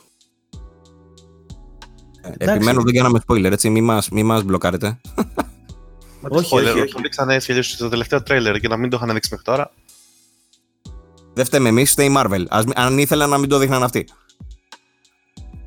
Βγάλανε και συλλεκτική που λέει Captain ε, Memorial He's Statue. dead. ξέρω εγώ. Captain is dead. Εντάξει, θεωρώ ότι θα είναι πολύ ενδιαφέρον σαν ε, παιχνίδι. Όλοι θα θέλουμε να το δούμε. Ε, είχαμε τις ενστάσεις μας, αν θυμάστε, όταν είδαμε το τρέιλερ, σε σχέση με το gameplay. Αν θα έχει δηλαδή ποικιλία ή αν θα είναι κάπως μονοδιάστατο. Δεν ξέρω πώς μου ξέφυγε αυτό για τον Captain πραγματικά. Δηλαδή, ε, ίσως ήταν πιο μπαμ στο τρέιλερ αυτό, ενώ στα άλλα το, το είχαν πει στο προφορικό και μου διέφυγε. Δεν ξέρω. Γιατί εδώ είδα, Σίγουρα, ρε, να σου πω την αλήθεια. Θυμάμαι ότι συζητήσαμε για το Avengers σε κάποιο προηγούμενο podcast, αλλά δεν θυμάμαι να είπαμε ότι είναι πεθαμένος ο Captain στο, στην ιστορία. Για το σενάριο, μωρέ. Εκεί πέρα η σκηνή δηλαδή που τσακώνεται με το Iron Man, νομίζω με το Thor, μες στη βροχή που είναι και καλά. Ε, που, που συζητάνε, ρε παιδί μου, και τσακώνονται, που δείχνει ένα cutscene που τσακώνονται. Είναι και καλά πάνω από το memorial του Captain America εκεί. Ναι, δεν το είχα προσέξει, φαντάσου. Τέλος πάντων. Ε, Μιας και λέμε για. Θέλετε να πείτε κάτι άλλο για το συγκεκριμένο θέμα; Εγώ αναρωτιέμαι πώς θα χειριστούν τα DLC. Αναρωτιέμαι πραγματικά, δηλαδή θα είναι συχνά, θα είναι ο καινούριο χαρακτήρας με τι θα προσφέρει. Θα υπάρχει story για τον καινούριο χαρακτήρα, θα τον έχουν μόνο για το multiplayer; Αναρωτιέμαι για όλα αυτά. Η Miss Marvel, από ό,τι κατάλαβα εγώ, πάντως ήταν ε, campaign, δεν ήταν online, δεν ήταν. Η Miss Marvel είναι ο βασικός Αλλά θα είναι χαρακτήρας, θα παίζει ρόλο στο παιχνίδι. Ναι. Δεν θα είναι DLC δηλαδή. Ε, έχει σημασία οι DLC οι χαρακτήρες που θα βγουν, τι χαρακτήρες θα είναι κιόλας. Δηλαδή, άμα είναι σαν την Miss Marvel και δεν τους ξέρω, οκ. Ναι, αυτό σου λέω. Με, με- μετά την ε, αδειοδότηση ότι θα έχετε τους έξι βασικούς, παίζει να τελειώσαν τα φράγκα, ξέρω εγώ. Οπότε από εκεί και πέρα, ρε παιδί μου, ναι, ορίστε ο κύριος ε, ο κύριος Ρόδας, ξέρω εγώ. Ναι. Το- Ορίστε ο σούπερ ε, φανάρης. Α, όχι, υπάρχει. Ο Green Lantern. Τέλος πάντων, τέτοιοι άχρηστοι ήρωες, ρε παιδί μου, που δεν, δεν τους ξέρει ούτε η μάνα τους. Το φοβάμαι λίγα γι' αυτό. Τι εννοείς, δεν, δεν είναι άχρηστος ο Green Lantern. Ε, Απλά ήταν κακή ταινία του, Ray- του Ryan Reynolds. Ε, ρε, δεν, εντάξει, δεν λέω για τον Green Lantern, εννοώ για, το, για άγνωστους χαρακτήρες τώρα που, που Ναι, μπορεί να κατάλαβα. βγάλει, ξέρω εγώ, που δεν ξέρεις. Κατάλαβα. Οκ. Η Marvel Ε, αυτή δεν δουλεύει πάρα πολύ καλά για να διαφημίσεις ότι να θα έρθει η Miss Marvel. Ποιος χέστηκε, κανείς δεν την ξέρει. Ναι. Αλλά όλοι ακούνε το Marvel, μπορεί να βασιστήκαν λίγο εκεί. Όλοι ακούν το Marvel, νομίζουν ότι είναι Ε, Captain Marvel. Εδώ μπερδεύτηκε ο άλλος και είπε ότι είναι Captain Marvel, ρε. Που, είναι, που γυναίκα ήταν στην ταινία εντωμεταξύ, έτσι. Captain Marvel. Δεν ήταν στα κόμικ, όπως το ξέρω. Στα κόμικ ήταν ο, ο Captain Marvel. Ε, όχι ακριβώς. Ε, έγινε... Υπήρχε ο Captain Marvel και πέρασε μετά σε κάποιο κόμικ, πέρασε η δύναμή του στην Captain Marvel. Είναι Όχι. εξέλ... η εξέλιξη των κόμικ. Δεν έγινε μόνο για την ταινία, δηλαδή υπάρχει κόμικ με την Captain Marvel. OK, OK. Απλά το, ori- το origin είναι ότι πήρε τις δυνάμεις της από άλλον. Ε, Και δηλαδή δε- δεν πήρε τις δυνάμεις της δηλαδή από έναν κύβο που φωσφορίζει. Το οποίο σε ξενέρωσε εσένα. Ε, ντα, όχι, αλλά ε, κοίτα, επειδή είχε, παίρνει- προσπαθούσε να περάσει κάποια μηνύματα έτσι φεμινιστικά, ξέρεις, και αυτά τα, τα γνωστά, δεν θέλανε να δείξουν ότι μια γυναίκα παίρνει τις δυνάμεις της από έναν άντρα, οπότε την κάνανε να παίρνει τις δυνάμεις της από κάτι ουδέτερο, από ένα κύβο. Κύβος Ποιος ήταν, έχει; ήταν ένα object τέλος πάντων, δεν θυμάμαι αν ήταν κύβος, ήταν ένα μπλε πράγμα. Το βασικό που πρέπει να ξεχωρίσουμε όμως είναι ότι η Miss Marvel δεν είναι η Captain Marvel. Αυτό να το ξεκαθαρίσουμε. Καμία σχέση, ναι. Όχι ότι το ξέραμε και εμείς το γκουγκλάραμε, αλλά τουλάχιστον γλιτώσαμε το λάθος του να πούμε ότι είναι η Captain. Αλλά τουλάχιστον εμείς το γκουγκλάραμε. ναι, τουλάχιστον το γκουγκλάραμε. Εγώ πέρασα το άρθρο πάντως το ήξερα ότι είναι η Captain Marvel, οπότε εντάξει. Μμ. Εντάξει, φαίνεται κιόλας στο τρέιλερ. Έχει λίγο διαφορετικά χαρακτηριστικά. λοιπόν, ας αφήσουμε αυτό λοιπόν, μιας και το ε, αναλύσαμε αρκετά. Ε, να μείνουμε όμως στους σούπερ ήρωες. Ε, Παύλο, δεν ξέρω αν μας ενδιαφέρει το γεγονός ότι ο Kevin Conroy δεν θα είναι η φωνή του Batman στο επόμενο παιχνίδι της Warner Bros. Διάβασα προ λίγου και μου θυμίζει την εποχή που ψαχνόμασταν και λέγαμε ότι ο Κόντροϊ δεν θα έπαιζε ξέρω εγώ, στο τρίτο παιχνίδι Batman μετά το Arkham City. Το θυμάσαι αυτό; Που ήταν να έρθει το Μμμ. Origins Ναι. και είχες σκάσει ο Roger Craig Smith, ο ηθοποιός που ενσάρκωσε τον Έτσιο Auditore Μμμ. ε, και τον Batman στο Arkham Origins που ήταν και καλά ο νεότερος Batman Ναι. ε, και μας είχαν πει τότε ότι παιδιά ο Κόντροϊ δεν θα είναι και αναρωτιόμασταν όλοι τι σκάτα θα βάλουν τον κάποιον άλλο να κάνει τον Batman και τελικά είχε έρθει και ήταν νεότερος Batman και γι' αυτό δεν είχε σκάσει αυτό το πράγμα οπότε εμένα μόνο και μόνο αυτό σαν φήμη με χαροποιεί γιατί σημαίνει ότι μπορούμε να δούμε μπορεί να δούμε τον Roger Craig Smith να επιστρέφει Μάλιστα. Οπότε είναι θετικ- θετικό, θετική έκβαση, λες. Εγώ το παίρνω πολύ θετικά. Γιατί, για να μην ξαναδούμε πάλι Kevin Conroy με Arkham Knight συνέχεια, ας πούμε, που εκεί πέρα το έχουν σκίσει και έχει τελειώσει, δεν έχει κάτι άλλο να δείξουν. Να το δούμε σε φάση, ρε παιδί μου, τι έκανε ο παλιότερος Batman. Γιατί το Origins είναι ένα παιχνίδι το οποίο αξίζει πραγματικά για sequel, είχε το καλύτερο σενάριο από όλα τα υπόλοιπα. Συμφωνώ. Και δυστυχώς δεν ήταν και στο bundle που έδωσε η Epic. Ε, πάντως, μεταξύ τους, ε, τα, οι ερμηνείες τους για μένα δεν είχαν τεράστιες διαφορές. Δηλαδή, θεωρώ ότι είναι λίγο τυποποιημένη η φωνή του Batman. Έτσι είναι αυτό με το γρέζι, το βαθύ, ξέρω εγώ, το I'm Batman, ξέρεις, το τέτοιο. Είναι λίγο σταθερό, ξέρεις. Δεν βλέπω ιδιαίτερες διαφορές. Δεν είναι ότι κάνει και σ- τρομερό acting, ας πούμε, μέσα στο, στα παιχνίδια ο Batman αυτός. Η κατά- αλήθεια είναι σαν, σαν acting δεν χρειάζεται, δεν χρειάζεται να έχεις τρελές δυνατότητες, αλλά χρειάζεται να έχεις μια βαριά στακάτη φωνή που θα σε πείθει λιγάκι ρε παιδί μου και θα είναι χαρακτηριστική. Αυτό. Σαν τη δική σου, ας πούμε. Ακριβώς. Η χρειά της φωνής δηλαδή είναι ένα, το, το βασικό νομίζω χαρακτηριστικό που χρειάζεται για να κάνεις αυτό το πράγμα. Κατά τα άλλα, αυτοί οι δύο τύποι δεν κάνουν τίποτα άλλο. Μιλάνε λίγο βαριά έτσι και απλά έχουν αναγνωρίσιμες φωνές. Να σου πω, για κάνε μου λίγο I'm Batman, για πες μου λίγο. Batman. όχι, όχι, όχι, όχι, όχι, όχι. Καλύτερα Christian Bale, πάμε παρακάτω. ε, πλάκα κάνω, Πολύ καλός είσαι. καλά. εντάξει, Μην κλα- μην- μην- Μην κλάψεις, καλός είσαι. Ε, λοιπόν, για πάμε παρακάτω. Ε, έχει, Ε, έχει- να σας διακόψω λίγο. Πριν πάτε παρακάτω, εγώ πρέπει να αποχωρήσω, παιδιά, γιατί δουλεύουμε σε μισή ώρα. Αχα. Οκ, ε, Άρη, σε ευχαριστούμε Άρη, που ήσουν περί- μαζί μας. Περίμενε, περίμενε, θέλω να σε ρωτήσω για κάτι πάρα πολύ συγκεκριμένο πριν φύγεις. Για πες, Πες μου. Ε, πού το ρε, το χάσα. το ψάχνει.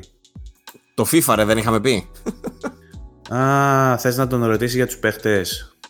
Ε, τι έχεις κατά παίχτηκε με αυτό το πράγμα; Ότι είχαμε ένα leak στο, από τους servers της EA και βγήκανε τα στοιχεία κάποιων παικτών, ε, όχι ποδοσφαιριστών, παικτών που παίζουν FIFA. Βγήκαν τα στοιχεία τους στη φόρα, λίκαραν.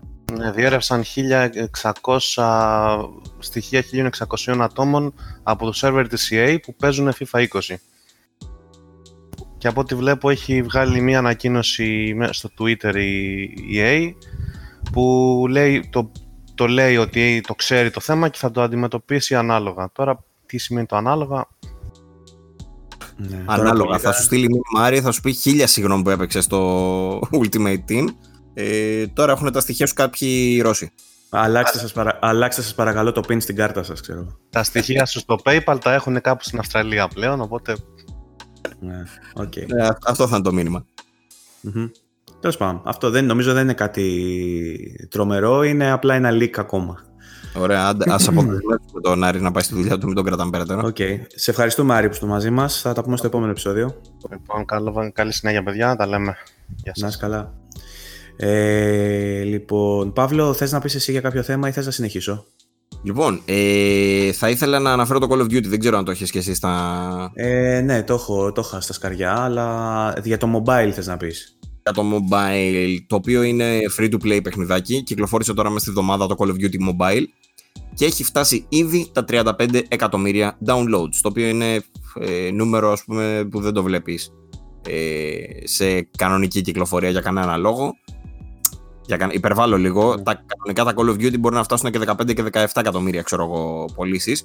Αλλά όπως και να έχει, τα κάνουν σε, σε ολόκληρη τη διάρκεια ζωής τους. Εδώ πέρα, μέσα σε μόλις μερικές μέρες, το Call of Duty κατάφερε να έχει 35 εκατομμύρια downloads. Βέβαια, είναι τσάμπα, έτσι. Αυτό είναι το ε, βασικό. Είναι τσάμπα, έχει πολλά πράγματα ε, νοσταλγικά.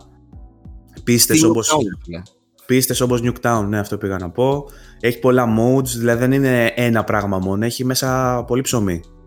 Έχει, έχει multiplayer modes, έχει και, έχει και την deathmatch, τα κλασικά και αυτά, αλλά έχει ναι, και Battle Royale. Έχει Search and Destroy, έχει Frontline, έχει όλα αυτά που παίζαμε πάντα στο Call of Duty και έχει και το Battle Royale όπως είπες. Δεν έχει κάποιο single player κομμάτι, αλλά μόνο και μόνο που είναι Call of Duty, παιδιά όντως η εμπειρία είναι κανονική Call of Duty. Δηλαδή, άμα παίξεις. Εντάξει, είναι το κινητό που, είναι, που δεν πολύ βολεύει, αλλά παρόλα αυτά έχει πολλές επιλογές για customization, για το χειρισμό όπως θες να το κάνεις. Μπορείς να βάλεις χειριστήριο πάνω να παίξεις κανονικά όπως παίζεις. Μπορείς να παίξεις μέσω PC, μπορεί... ρολόγιο και ποντίκι.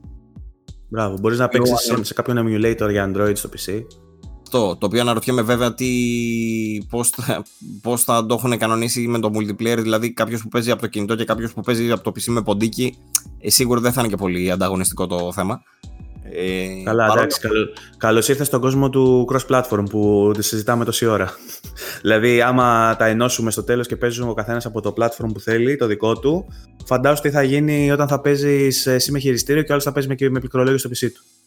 Αυτό είναι ένα πρόβλημα, ρε παιδί μου, που όντως έχει το crossplay και είναι, έχει να κάνει όντως και με αυτά που συζητάγαμε πριν. Απλά ε, στα, σε αρκετά παιχνίδια, στο Fortnite, ας πούμε, νομίζω ότι σου δίνει επιλογή ε, για να επιλέξεις αν θα παίξεις με όλους ή μόνο με την πλατφόρμα τη δική σου.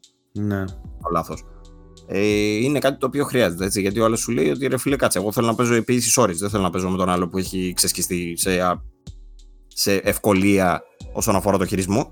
Ε, εσύ το κατέβασες, το είδες καθόλου; Το, το είδα, έπαιξα δύο-τρία ματσάκια. Στην αρχή σου είχε ένα tutorial, ρε παιδί μου, για να σου δείξει πώς πυροβολάς, πώς κινείσαι κτλ. Είναι τα κλασικά αυτά που βάζεις το δάχτυλό σου ξέρω, στο αριστερό μέρος της οθόνης για να κινηθείς και με το δεξί στοχεύεις.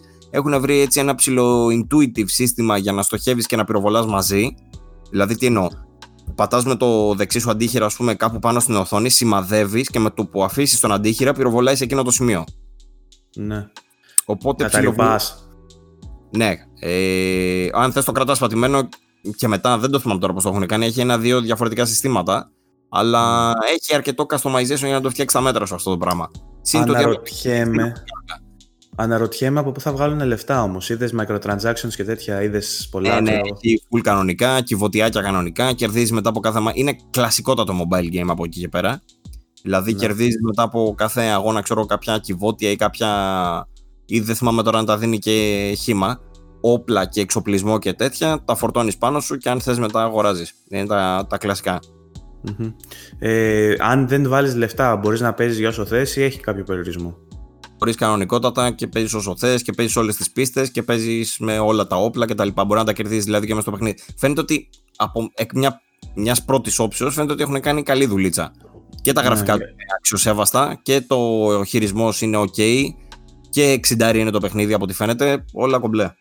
OK, okay, οπότε μπορούμε να απασχολήσουμε τον εαυτό μας δημιουργικά μέχρι να βγει το real thing στις κονσόλες. Αυτό είναι μεγάλη αλήθεια. Αυτός είναι και ο ρόλος του νομίζω. Δηλαδή, σου λέει θα το βγάλουμε τώρα που έχει τσιμπήσει το, όλη τη, τα φώτα της δημοσιότητας στο Modern Warfare με τα trailer και με τις beta και με όλα αυτά που έχει πωρωθεί ο κόσμος και το περιμένει. Mm. Και είναι και τσάμπα κιόλας, οπότε θα το κατεβάσουν όλοι. Μπράβο, και σου το πετάνε σαν ζεστό ψωμάκι τώρα, πριν βγει το κανονικό το παιχνίδι, για να το. Για να... Είναι, το timing είναι αρκετά καλό. Mm. Αυτά και για το Ναι.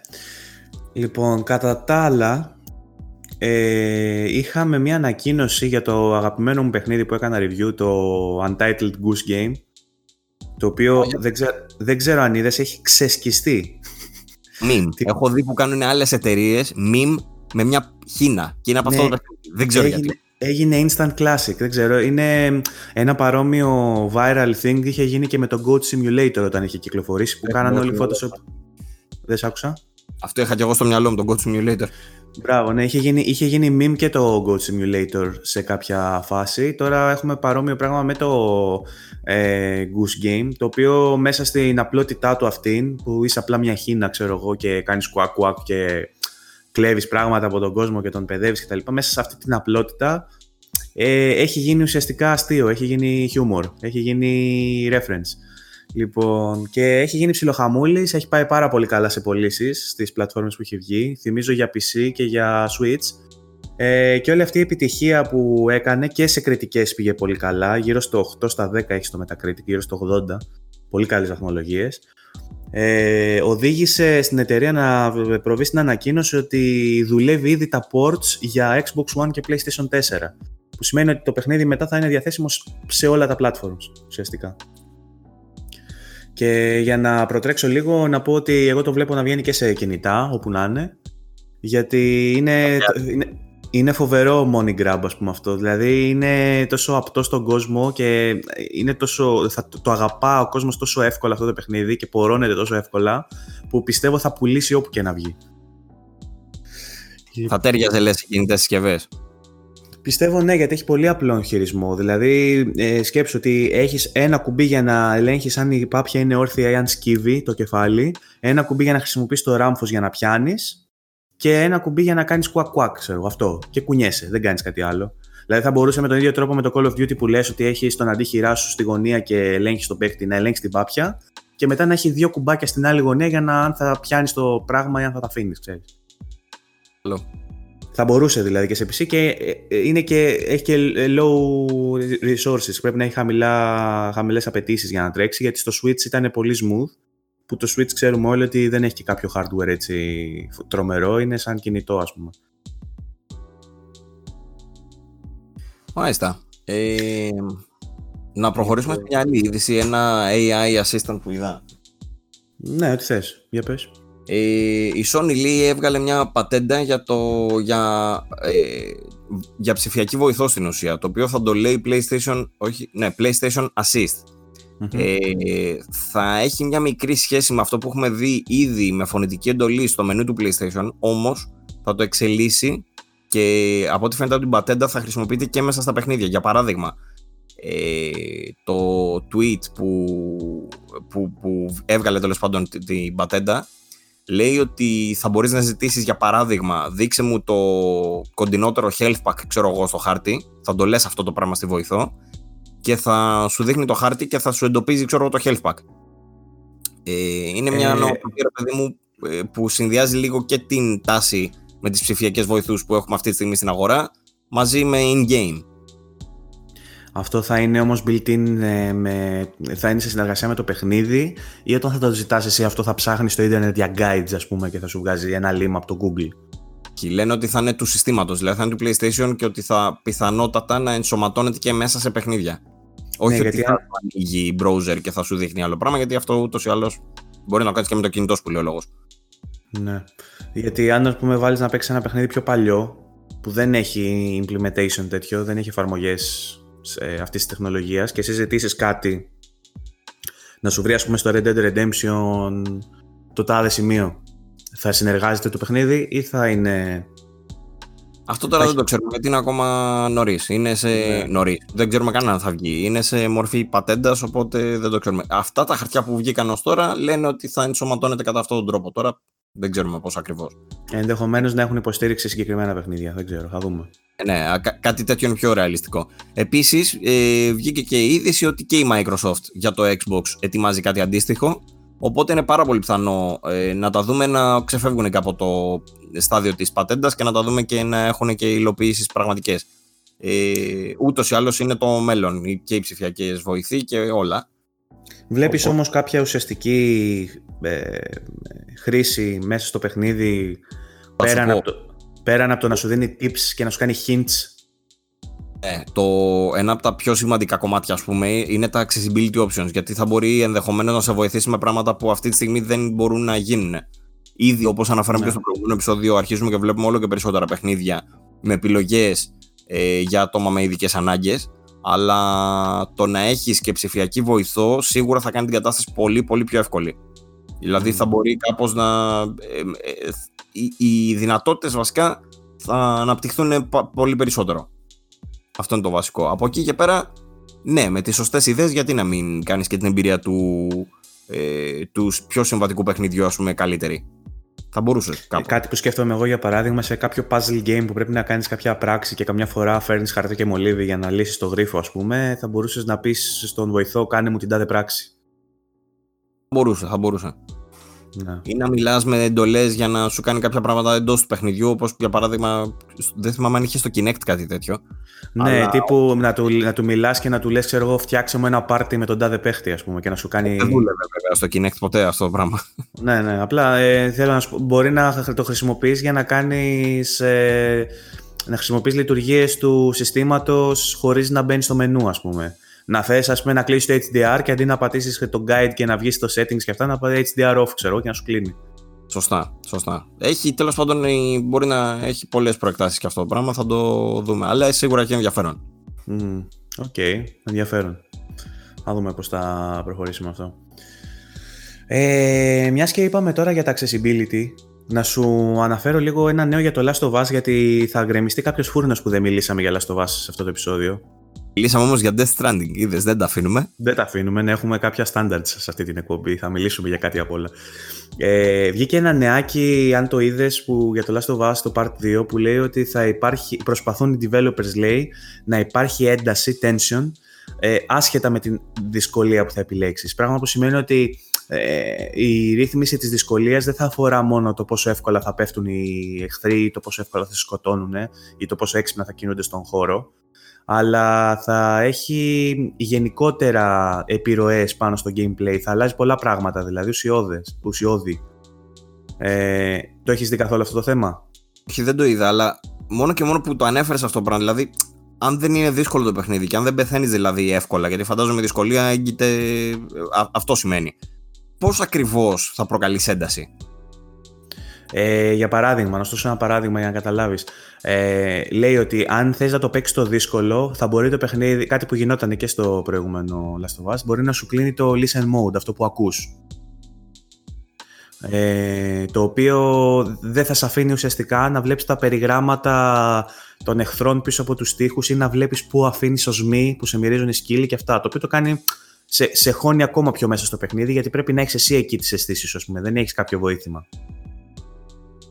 Ναι. Στο πιο εύκολο όμως που θα έχεις τα βοηθήματα, ξέρω εγώ. Δεν ξέρω. Ε, Πώς θα αλλάζεις το πιο εύκολο, λες; Ναι, ότι η ένταση που λένε ότι θα έχει ένταση και στο πιο εύκολο.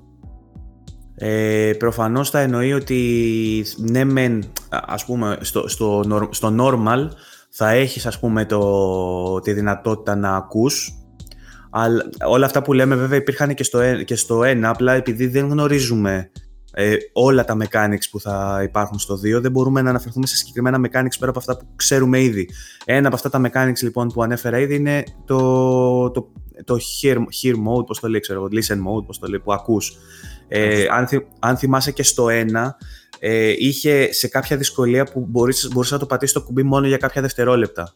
Στην άλλη δυσκολία το είχες απεριόριστο, στο easy το είχες απεριόριστο και στο δύσκολο δεν το έχεις καθόλου. Οπότε προφανώς υπάρχουν κάποια βοηθήματα, αυτά μπορεί να είναι ξέρω εγώ και aim assists, μπορεί να είναι και στο crafting βοηθήματα, να το κάνεις ξέρω εγώ με, λίγο, με μικρότερη διαδικασία. Ε, τέλος πάντων, ε, αυτό που θέλει να πει είναι ότι σε κάθε επίπεδο δυσκολίας θα έχεις κάποια πρόκληση, ρε παιδί μου, απλά θα αλλάζει το πού θα την έχεις την πρόκληση. Τέλος πάντων, τους εμπιστεύομαι ότι θα το χειριστούν σωστά, ώστε ακόμα και στο εύκολο όντως να έχει και τις εντάσεις που λέει και να παίρνεις και τη σωστή την εμπειρία. Είπανε τέλος πάντων στη δήλωση αυτή, το νόημα που βγήκε αυτό το άρθρο είναι ότι έχουν μεριμνήσει ώστε να υπάρχουν accessibility options ε, εκτενέστερα σε αυτό το παιχνίδι. Κάτι που συζητήσαμε και στο προηγούμενο επεισόδιο ότι το έκανε το Breakpoint.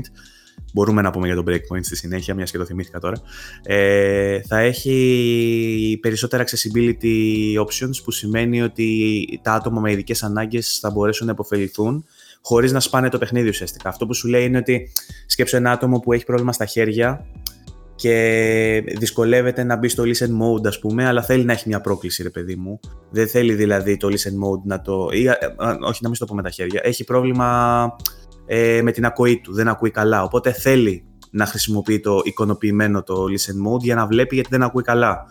Ε, μπορεί αυτό το άτομο όμως να θέλει να έχει και το challenge, να μην, να μην το κάνει αυτό μόνο και μόνο για να έχει το οπτικό ερέθισμα, να μπαίνει σε χαμηλότερη δυσκολία ενώ μπορεί να είναι πολύ καλό στο shooting. Οπότε έχοντας έναν υψηλότερο βαθμό παραμετροποίησης, μπορεί να σου επιτρέπει ας πούμε, να ανοίγεις το listen mode ενώ, να, ενώ οι εχθροί να είναι στο hard preset. Κατάλαβες ναι. τι εννοώ; Ναι, ναι, ναι. Δηλαδή αυτό, κάποια κομμάτια που βοηθούν στο accessibility να είναι ξεχωριστά σαν ρύθμιση και γενικότερα μιλώντας να, να, γίνεται, να υπάρχει ε, πρόκληση, να είναι challenging για όλους άσχετα από το βαθμό δυσκολίας που επιλέγουν και την παραμετροποίηση που κάνουν. Λοιπόν, αυτό λοιπόν για το Last of Us. Δεν έχω να προσθέσω κάτι άλλο. Ουσιαστικά η είδηση αυτή είναι που συζητάγαμε την προηγούμενη φορά και για τον ε, Kojima με το Death Stranding ότι θα έχει και εύκολο επίπεδο δυσκολίας για όσους θέλουν να έχουν ξέρεις, ένα απλό narrative αυτό που λέγαμε ναι. ε, αναρωτιέμαι αν θα κάνουν κάτι τέτοιο και οι Naughty Dog δεν νομίζω βέβαια με το εύκολό τους να το κάνουν έτσι γιατί θα είναι κατά πολύ περισσότερο σε μάχες Ούτε εγώ νομίζω γιατί κρίνοντας και από το πρώτο ακόμα και στο easy είναι challenging, δεν είναι εύκολο παιχνίδι. Δηλαδή, εγώ δυσκολευόμουν και στο normal. Και στο easy απλά ήταν όπως. Στο easy ένιωθα σαν να παίζω ένα άλλο παιχνίδι στο normal, ας πούμε. Κατάλαβα, κατάλαβα. Ε, είναι, είναι γενικότερα challenging γιατί έχει πολλά mechanics που απαι, απαιτεί να εναλλάσσεσαι μεταξύ τους γρήγορα. Είναι survival καλό.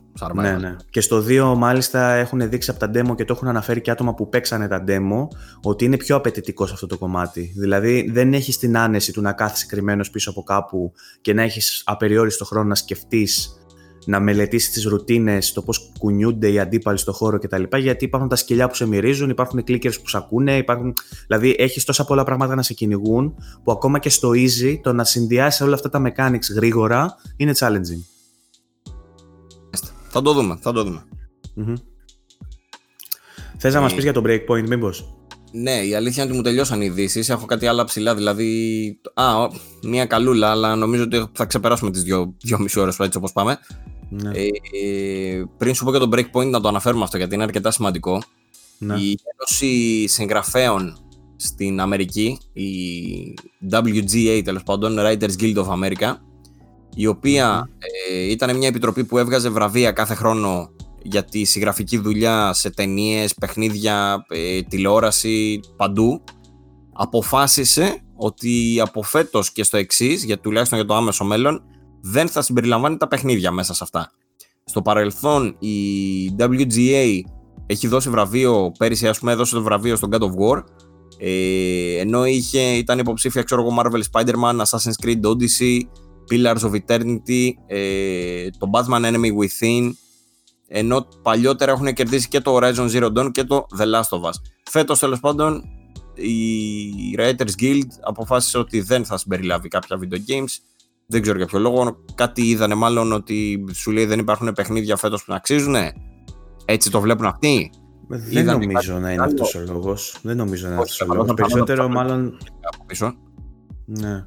Προφανώς μάλλον ε, είναι κάποιο θέμα ιδεολογικό τύπου ότι δεν ε, αρμόζει στη, στο κύρος μας να βραβεύουμε παιχνίδια, κάτι τέτοιο.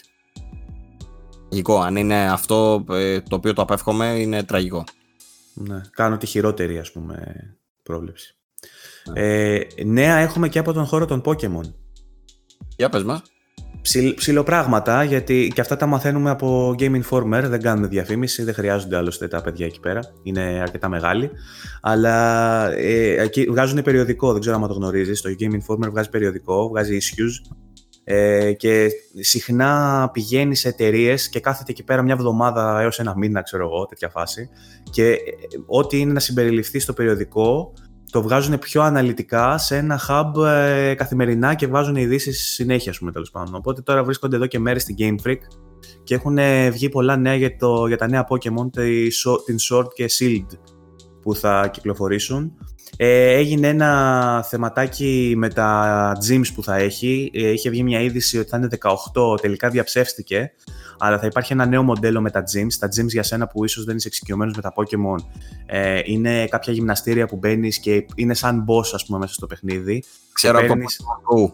Α, ωραία. Λοιπόν, και παίρνεις κάποια μετάλλια που όταν τα συγκεντρώσεις όλα μπορείς να συμμετέχεις στο τελικό πρωτάθλημα των Pokémon. Ε, αυτά συνήθως είναι, ε, είναι λίγα, ξέρω εγώ, είναι 8 ε, τα gyms, τα βασικά. Τώρα έχει βγει μια είδηση ότι θα είναι 18, διέψευσε το Game Informer, είπε ότι θα έχει ε, Major League και μικρότερα leagues, οπότε στο σύνολο οι προκλήσεις που θα έχεις θα μοιάζει σαν να είναι 18 τα gyms, αλλά θα είναι πολύ λιγότερα τα official gyms. Ε, όμως έχει σίγουρα εμπλουτιστεί αυτό το κομμάτι με, τη, με τις διοργανώσεις ας πούμε που θα έχει να συμμετέχεις μέσα στο παιχνίδι. Ε, μιλήσανε για κάποια νέα battle mechanics, ε, τα οποία επηρεάζουν τη μάχη και αυτό το νέο τύπο μάχης που θα έχει με τα Pokemon που γίνονται τεράστια κτλ. Δεν ξέρω αν έχεις δει τρέιλερ. Ε, σκάτησαν καινούργια evolutions ας πούμε, αλλά δεν είναι ακριβώς evolutions. Είναι απλά ε, μεγαλώνουν για κάποιους γύρους τα Pokemon και παίζουν σαν τεράστια. Τέλος πάντων έχει κάποια καινούργια mechanics τα οποία ε, αναφέρονται πιο, ε, σε πιο εκτενή βαθμό. Και η βασική είδηση είναι ότι υπάρχει η ανακοίνωση με το τι γίνεται με το Experience Share, ε, το οποίο στα προηγούμενα Pokemon ήταν ένα item που το έδινε σε κάποιο από τα Pokemon και ε, μπορούσε να παίρνει level ενώ δεν το χρησιμοποιείς ας πούμε μέσα στα, στις μάχες, δηλαδή παίζεις εσύ με ένα, με ένα Pokemon που παίρνει το experience και όποιο Pokemon κρατάει το, το item, το experience share, παίρνει και εκείνο level. Αυτό έχει αλλάξει στις τελευταίες κασέτες, κασέτες στα τελευταία παιχνίδια του Moon και Sun και είχε, Κασέτες τις έλεγα μικρός, ρε φίλε. Οπότε και τώρα κασέτες. Το είπα, μου βγήκε από την καρδούλα μου. Ε, λοιπόν, είχε, στα τελευταία παιχνίδια υπήρχε η τάση το, το Experience Share να εφαρμόζεται σε όλα τα Pokemon και μάθαμε τώρα ότι πλέον δεν υπάρχει καν αυτό το item, αλλά αλλάζει η προσέγγιση το παιχνίδι και πλέον όλο σου το party, δηλαδή όλα σου τα Pokemon που έχεις πάνω σου και τα 6, αν θυμάμαι καλά 6 είναι, ναι 6, ε, μοιράζονται το experience και ας μην συμμετέχουν στη μάχη. Και το οποίο είναι για κάποιους πιο μεγάλους πλέον που γεράσαμε και βαριόμαστε να καθόμαστε ένα-ένα τα Pokemon να τα φαρμάρουμε. Ε, είναι, πιο, είναι ελπιδοφόρο, μας δίνει την ελπίδα ότι δεν θα χρειαστεί να φαρμάρουμε αρκετή ώρα. Δηλαδή θα παίζουμε με ένα Pokemon, θα παίρνουν level και τα υπόλοιπα Pokemon μαζί αρκετά σημαντικό για το παιχνίδι και το πώς εκτελήσεται αυτό έτσι, γιατί καταλαβαίνεις ότι αν ήθελες να ανεβάσεις τα levels όλο στο party, θα έπρεπε να φας πολλή ώρα, ενώ τώρα παίζοντας με το ένα ανεβαίνουν και τα υπόλοιπα. Λοιπόν, αυτά είναι τα νεάκια που έχουμε από το, από το Pokemon. Βγήκανε και κάποια ακόμα ε, καινούργια Pokemon που είναι αποκλειστικά για τις καινούργια μάλλον στον κόσμο που διαδραματίζεται το παιχνίδι. Ένα νέο form της Ponyta τέλος πάντων και τα σχετικά. Όποιος ενδιαφέρεται μπορεί να το, το έχει δει σίγουρα όποιο είναι fan των Pokemon, γιατί παίζει στα social media πάρα πολύ. Γίνονται viral αυτά τα, όταν κυκλοφορούν τα καινούργια Pokemon.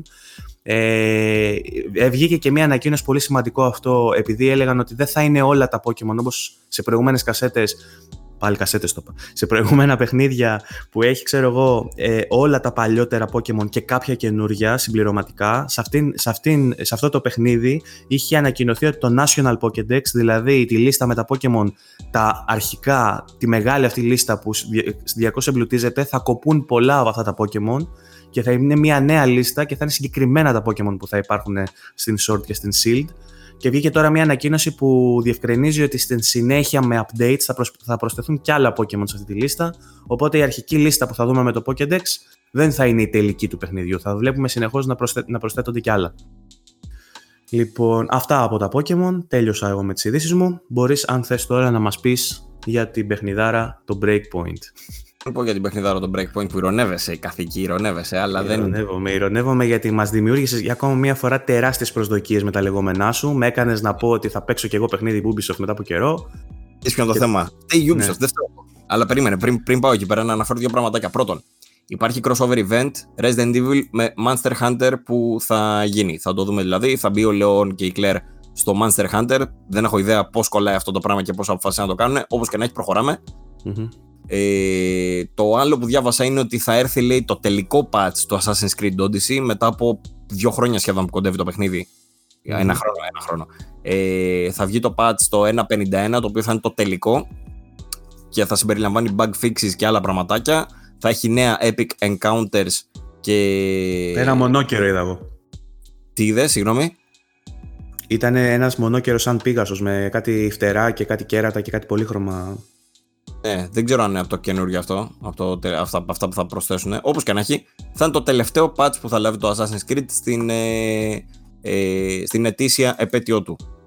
Mm-hmm. Ο... Και το άλλο, το τελευταίο νεάκι, έχει να κάνει με το παιχνίδι για το οποίο θέλω να σας μιλήσω, το οποίο είναι το Ghost Recon Breakpoint. Η Ubisoft ανακοίνωσε ότι αφαίρεσε κάποια από τα microtransactions για την ακρίβεια ε, έχει κάποια το παιχνίδι είχε κάποια μάλλον, αφαιρέσαν κάποια έχουν αφήσει κάποια άλλα ε, δεν ξέρω γιατί έγινε ο Ντόρος, να σου πω την αλήθεια, γιατί δεν σε ενοχλούν. Είναι πολύ χωμένα μέσα στα μενού περισσότερο από άλλα παιχνίδια της εταιρείας. Δεν απαιτούνται για κανένα λόγο. Δεν χρειάζεται για να κάνεις. Ε, ε, δεν ξέρω, farming ή οτιδήποτε για να ανέβεις. Δεν έχω παίξει Ghost War ε, ακόμα εκτενώς. Το είχα δει λίγο μόνο στο preview, οπότε ίσως να χρειάζονται τα microtransactions για εκεί. Αν χρειάζεται δηλαδή να ανέβεις level και, ε, με, και για εξοπλισμό στο PvP μέρος του παιχνιδιού. Ελπίζω να μην είναι αυτή η περίπτωση. Όπως και να έχει όμως, τα microtransactions τα συγχαινόμαστε, δεν θέλουμε να υπάρχει τίποτα από αυτά. Δυστυχώς υπάρχει. Αυτό που θέλω να πω εγώ για το παιχνίδι είναι το εξής. Σας είχα μιλήσει σε προηγούμενο επεισόδιο βάσει του preview που είχα παίξει. Το preview ήταν το ολοκληρωμένο παιχνίδι, αλλά το είχα δει για 6 ώρες. Πλέον έχω φτάσει, ρε παιδί μου, ξανά παίξα το. Πήραμε το παιχνίδι για review κανονικά ε, και έχω φτάσει πλέον στις 20 ώρες. Σε αυτές τις 20 ώρες είμαι περίπου στη μέση του story. Δηλαδή, ασχολούμαι, δεν έχω ασχοληθεί σχεδόν καθόλου με side missions, δεν έχω ασχοληθεί σχεδόν καθόλου με faction missions, δεν έχω ασχοληθεί σχεδόν καθόλου με τίποτα άλλο παρά μόνο παίζω το story. Και έχω φτάσει 20 ώρες και είμαι σχεδόν στη μέση. Που σημαίνει ότι το παιχνίδι είναι τέρας. Τεράστιο. Το θέμα ποιο είναι; Ε, μετά τις 6 ώρες που έπαιξα το βασικό το παιχνίδι και βασικά μετά τις περίπου 7-8 ώρες που τελειώνει το πρώτο μέρος ας πούμε της ιστορίας που σε χώνει λίγο πιο βαθιά μετά μέσα σε missions κτλ είναι εμφανέστατη η πτώση της ποιότητας. Τι εννοώ; Το υπόλοιπο παιχνίδι, όπως τα έλεγα, οι βελτιώσεις δηλαδή και αυτά στα γραφικά, στο χειρισμό, στο, στο shooting, στα, στη δομή, στη γεωμετρία του κόσμου, όλα αυτά υπάρχουν. Οπότε επιμένω ότι το Breakpoint είναι ένα πολύ βελτιωμένο Wildlands. Όμως, περίπου μετά τις 7-8 ώρες και μετά, που τελειώνει η εισαγωγική φάση, ε, και σε βάζει, ας πούμε, στο κυρίως μέρος του παιχνιδιού που πρέπει κάπως να το εμπλουτίσουν και εκείνοι, και αρχίζει να σου δίνει αποστολές αβέρτα, δυστυχώς είναι όσο πιο αδιάφορο και όσο, πιο, ε, όσο λιγότερο προσεγμένο γίνεται. Δηλαδή, οι χαρακτήρες που συναντάς είναι σχεδόν copy-paste. Οι, αυτά που σου λένε είναι fetch quests όλα. Ε, οι, οι αποστολές που έχεις να κάνεις είναι όλες τυποποιημένες, κλασικές Ubisoft, κλασικές δεν, δεν έχουν κανένα ενδιαφέρον. Πήγαινε εκεί πέρα, σκότωσε αυτό. Ο Punisher. Συγγνώμη. Ο Punisher δεν κάνει κάτι γι' αυτό; Ο, ο Punisher εμφανίζεται, ρε παιδί μου, στο, έχει μια πολύ συγκεκριμένη δομή που σου λέει το εξής. Μπορείς εσύ να ορίσεις το δικό σου το objective. Οπότε μπορείς να ασχοληθείς, ξέρω εγώ, να κυνηγήσεις τον. Ε, έχει να κάνει τέλος πάντων με κάποια drones που έχει πάρει υπό τον έλεγχό της η ομάδα, η στρατιωτική του Punisher, που είναι ο κακός της υπόθεσης αυτή τη φορά. Δεν είναι ο actual Punisher, είναι ο ηθοποιός που παίζει τον Punisher, απλά εμείς δεν ξέρουμε πώς το λένε. Το παιχνίδι είναι ο Cole D. Walker, είναι ένας ε, αρχηγός μιας παραστρατιωτικής ομάδας που παλιά ήσασταν μαζί στο στρατό, κάναμε μαζί στρατό. Όπως ε... το Punisher δηλαδή. Μπράβο. ναι, γι' αυτό ταιριάζει πάρα πολύ ο χαρακτήρας.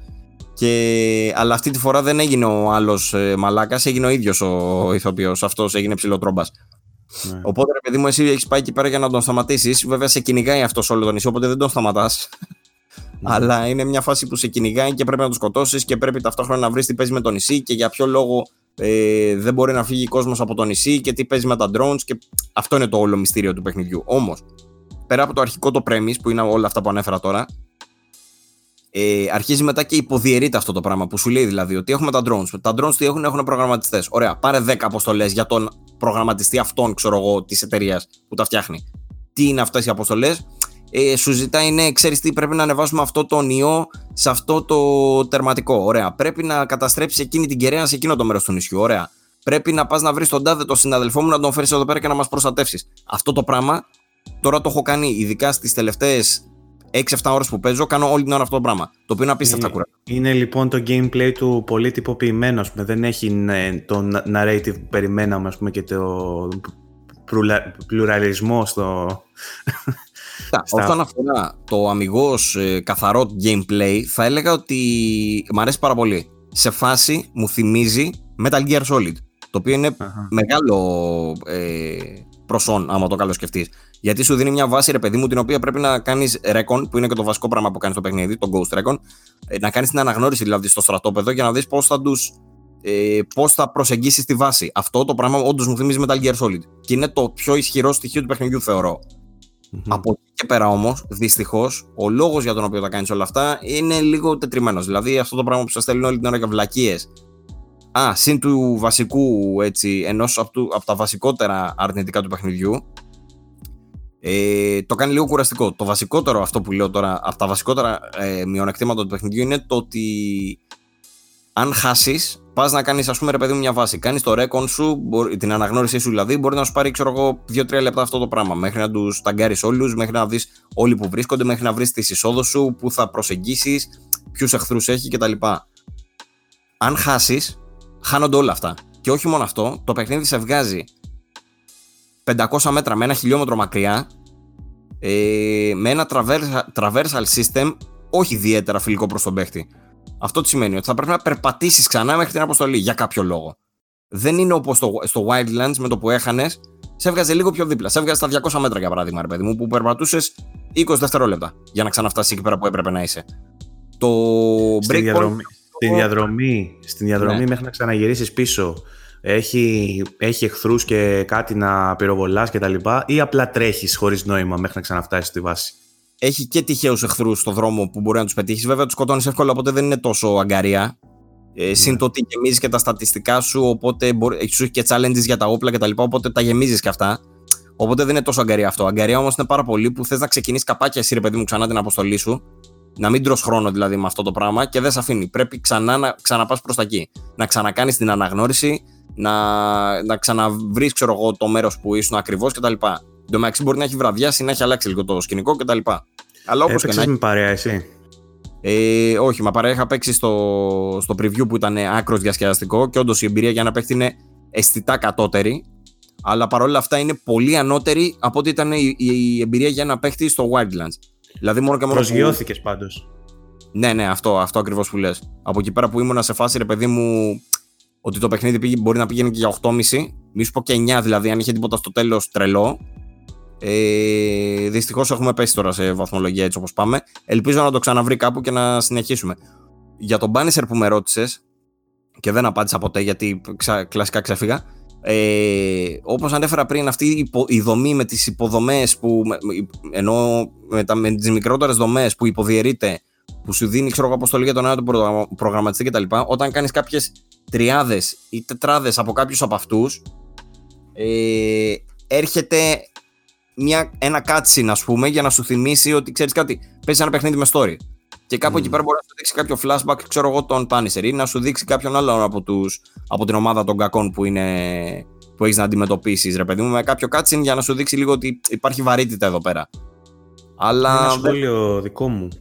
Ε, αυτά τα παιχνίδια ενδεχομένως να απευθύνονται σε ανθρώπους που παίζουν έτσι και αλλιώς ε, online ε, και όχι σε άτομα σαν και εμάς τους δύο ας πούμε που είμαστε πιο πολύ του single player οπότε αν κάποιος έχει συνηθίσει να παίζει τέτοια tactical παιχνίδια, ας πούμε, τύπου άρμα, τύπου ξέρεις, τέτοια παιχνίδια, στρατιωτικά ρε παιδί μου, αλλά μόνο online.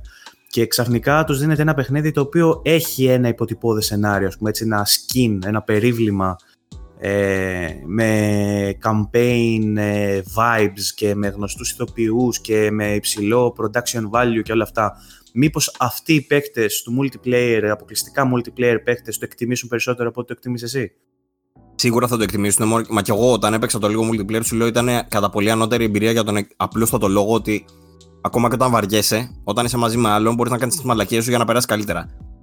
Όταν προσεγγίζεις μια βάση, ρε παιδί μου, και είστε δύο άτομα, καταρχήν η δουλειά τελειώνει πιο εύκολα. Καταρχήν, ε, έχεις τα στοιχεία της συνεργασίας που αυτά είναι που ανεβάζουν κατά πάρα πολύ την εμπειρία. Δηλαδή, φάηση εκείνον, έλα να κάνουμε το sync shot ή έλα να δούμε πώς θα προσεγγίσουμε αυτόν τον εχθρό. Αυτά είναι που ανεβάζουν κατά πάρα πολύ την εμπειρία. Οπότε για έναν παίχτη, ε, απλά δεν είναι τόσο καλό όσο νόμιζα για έναν, η εμπειρία για έναν παίχτη. Αυτό. Αυτό που έχω δει ως τώρα από τι 20 ώρες. Πάντως έξω το θάψανε πάρα πολύ, ε. Τα. Η αλήθεια είναι ότι έχει πέσει στο χτες που τόδα. Κάτσε να το ξανατσεκάρουμε. Χτες που τόδα είχε πέσει στο 57, νομίζω, στο Metacritic. Και user score 2. Αλλά είχε. Θα σου πω. Περίμενε, περίμενε, κάτσε γιατί το user score είναι πολύ. Ναι, εντάξει, έχει haters και τοξι... τοξική κοινότητα, ας πούμε, αλλά όσο να είναι, βλέπεις, ας πούμε, και ποια είναι η... του κόσμου η. Ναι, σίγουρα παίρνεις μια, μια ιδέα. Το θέμα ποιο είναι, ότι το. Α, προσθέθηκε κι άλλο. Λοιπόν. Ε, πήγα να πω τώρα, ρε παιδί μου, ότι είχε κατέβει πάρα πολύ η βαθμολογία γιατί υπήρχε ένα 2 στα 10 από το VG247. Το οποίο review του VG247, αν θέλει ο τύπος να τον κρίνουμε, πιθανότατα να μην έχει παίξει το παιχνίδι ή πιθανότατα να μην τους πλήρωσε η Ubisoft. όχι, τίποτα άλλο, όχι τίποτα άλλο. Μοιάζει και το όνομά τους και θα νομίζουν ότι είμαστε εμείς. Εμείς δεν έχουμε καμία σχέση με το VG247. Ο, ο, διάβασα το review του τύπου και η αλήθεια είναι ότι γράφει πάρα πολλά πράγματα τα οποία δεν στέκουν. Δηλαδή, OK, okay, ε, και μένα με ενοχλεί ρε παιδί μου το γεγονός ότι μετά από κάθε αποστολή ή κάθε φορά που χάνω πρέπει να βρίσκομαι μακριά από κάπου, αλλά εμένα με ενδιαφέρει και σαν εμπειρία γιατί αν ήταν πολύ λιγότερο ας πούμε ρεαλιστική και περισσότερο gaming, gaming φάση μπορεί να με χάλαγε. Μ' αρέσει που το έχουν κάνει έτσι λίγο πιο ρεαλιστικό κτλ. Mm. Ή που πρέπει να στείλει τις σκηνές, το bivouac ε, για να μαζεύεις. Έτσι λέγεται, bivouac λέγεται αυτό το πράγμα και εγώ δεν καταλάβαινα τι ακούω με αυτή τη λέξη, bivouac. Ε, που, που μπορείς να μαζέψεις ξέρω εγώ, τις, ε, να, να, να φας ξέρω εγώ, το φαγητό σου για να γίνεις λίγο πιο ισχυρός να μαζέψεις, να, να καλέσεις ξέρω εγώ, το ελικόπτερο για να έρθεις να σε πάρει αν δεν τα κάνεις αυτά τα πράγματα εκτός το ότι φεύγεις και από την εμπειρία δεν σου δίνεται και η δυνατότητα ξέρω εγώ, να παλέψεις με τους εχθρούς που είναι γύρω γύρω εκεί πέρα την περιοχή που σε κάνει respawn ε, μπορεί να μην εντοπίσεις κάποιο μυστικό ας πούμε, που θα είναι εκεί πέρα γύρω. Υπάρχουν πολλά τέτοια πράγματα και για να ασχοληθείς. Ε, ο τύπος, από ό,τι φαίνεται, ρε παιδί μου, απλά βαριόταν, ήθελε να παίξει ε, και τον ενοχλούσε λέει, πάρα πολύ. Συγκεκριμένα έγραψε ότι θα προτιμούσε λέει, να περάσει το κεφάλι του μέσα από ένα παράθυρο από το να συνεχίσει να, να χρειάζεται να πάει από τη μία περιοχή στην άλλη. Δεν είναι τόσο κακό ως προς αυτή την άποψη. Είναι του γεγονότος ότι ο τύπος δεν ανέφερε και τα καλά. Ε... Εντάξει, τώρα δύο είναι υπερβολικό, ρε φίλε. Τώρα, εντάξει. Πόσο καλό και να είναι το παιχνίδι. Ε, Προφανώς υπάρχει κάποια εμπάθεια. Αυτό θέλω να πω. Ναι, δηλαδή δεν έχει παίξει ράμπο. Ακριβώς. Αυτό. Είναι αυτό που λες και εσύ, άμα δεν έχεις παίξει πραγματικά κακά παιχνίδια. Έλα, να δεις ποιος είναι ο κακός σχεδιασμός. Γιατί μιλάνε για κακό σχεδιασμό. Το, το Breakpoint δεν έχει κακό σχεδιασμό. Ίσα ίσα έχει ένα. Έχει κάποια, έχει κάποια Ubisoft. Ε... ε και σίγουρα έχει και λάθη. Δεν, δεν λέω αυτό. Αλλά ε, όσον αφορά το συνολικό σχεδιασμό, δεν είναι καθόλου άσχημος. Είναι μια ωραία ιδέα. Το έχουν πλασάρει πάρα πολύ ωραία. Απλά κάποια πραγματάκια μέσα σε αυτά δεν δουλεύουν. OK. Okay. Δεν είναι παράλογο, αλλά σίγουρα δεν το κάνει παιχνίδι του 2 στα 10. Απλά σήμερα τώρα που βλέπω ξαναβλέπω ένα 4 στα 10. Ε, γιατί λέει ότι θεωρούν ότι το Wildlands είχες λέει ένα purpose ε, για να κάνεις ενώ στο Breakpoint δεν έχεις. Διαφωνώ κάθετα με αυτό το πράγμα. Εγώ στο Wildlands δεν είχα κανένα purpose με τον τρόπο που, το, που ήταν δομημένο το παιχνίδι που δεν σου έδινε τίποτα απλά σου είχε ένα χάρτη ξέρω εγώ με πέντε κακούς γύρω γύρω και τον κεντρικό κακό σε κάθε περιοχή. Ε, αυτό ήταν απίστευτα κουραστικό για μένα και θεωρώ ότι εκεί πέρα ήταν που έχασε το παιχνίδι. Και ευτυχώς το Breakpoint είναι πολύ καλύτερα δομημένο. Ευτυχώς. Συν το ότι έχει πολλές άλλες βελτιώσεις. Δεν είναι μόνο τα γραφικά που φαίνεται σαν παιχνίδι προηγούμενης γενιάς με νέας. Είναι ότι έχουν βάλει ξέρω εγώ, και το narrative ξέρω εγώ, που έλεγα για το single player. Είναι ότι έχει κατά πάρα πολύ βελτιωμένες τις περιοχές. Δηλαδή πλέον δεν πας σε ένα μέρος που είναι έρημος, έχει ένα κτίριο, σκοτώνει πέντε εχθρούς και φεύγεις. Εδώ πέρα πρέπει να κάνεις το infiltration, αυτό που έλεγα πριν, που, είναι, που θυμίζει Metal Gear Solid. Το προηγούμενο δεν είχε καμία σχέση η πολυπλοκότητα που έκανε στο Recon. Εγώ γι' αυτό το εκτιμά πάρα πολύ. Γιατί σου λέει το παιχνίδι λέγεται Ghost Recon. Κάνεις mm-hmm. αναγνώριση στρατιωτική ειδικών δυνάμεων. Αυτό το πράγμα το έχει πιάσει με πολύ καλό τρόπο, ρε παιδί μου. Δηλαδή, οι εχθροί που αντιμετωπίζεις, το, το, το πώς είναι στημένοι ο καθένας τους, ε, τα drones που περιφέρονται όλη την ώρα. Βέβαια, σαν κλασικό παιχνίδι Ubisoft κάνει όλη την ώρα τα ίδια, έτσι. Πιστεύω πρέπει να δώσει ένα trial τώρα που θα κάτσει το παιχνίδι, ξέρεις, που θα στρώσει λίγο στο online. Πρέπει να δώσει ένα trial, να τσάμπα ένα Σαββατοκύριακο κάτι, να μπούμε να το δούμε. Ναι. Να δούμε αν αξίζει τελικά. Γιατί τώρα εγώ, ας πούμε, δυσκολεύομαι να δώσω τόσα χρήματα για να πάρω ένα παιχνίδι που δεν είμαι σίγουρος αν θα μου αρέσει. Ναι, βάλε και το γεγονός σου λέω ότι αυτό η Ubisoft το πρέπει να το κόψει. Δηλαδή, παρόλο που έχει μέσα στοιχεία από το Odyssey, ξέρω εγώ, που το κάνουν πολύ πιο ενδιαφέρον σε σχέση με το Wildlands. Δηλαδή, το, το Ghost Recon το φετινό είναι ό,τι έχουν πάρει σαν feedback από το Odyssey. Φαίνεται αυτό το πράγμα. Ναι. Ε, ε, απλά αυτή η ομογενοποίηση που πάει να κάνει η Ubisoft σε όλα τα παιχνίδια και μοιάζουν πλέον το όλα τόσο πολύ είναι, είναι κακό. Δηλαδή, παρότι έχουν χαρακτήρα το καθένα από μόνο του, είναι κυρίως λόγω του setting, ξέρω εγώ. Αλλά όχι κυρίως λόγω του gameplay, δυστυχώς. Δηλαδή, σε αυτή τη φάση το breakpoint, αν ήμουνα αντί για ένας τύπος με όπλα και ήμουν ένας τύπος με λεπίδες, ε, το ίδιο παιχνίδι. Θα θα ήσουν ήταν. Αλέξιος. Ναι, αυτό θα ήταν το, το Assassin's Creed, ξέρω εγώ. Ναι. Ο Αλέξιος, ο οποίος, ο Αλέξιος, ο οποίος συνάντησε τον Μπάγεκ σε μια τρομερή είδηση της βιομηχανίας. Έτσι. ναι, δεν το γράψαμε, δεν πειράζει καλύτερα. Ο Μπάγκεκ συνάντησε τον Αλέξιο. Anyways, αυτά. Έχεις να προσθέσεις κάτι άλλο; Το breakpoint, αναλυτικότερα θα τα πούμε.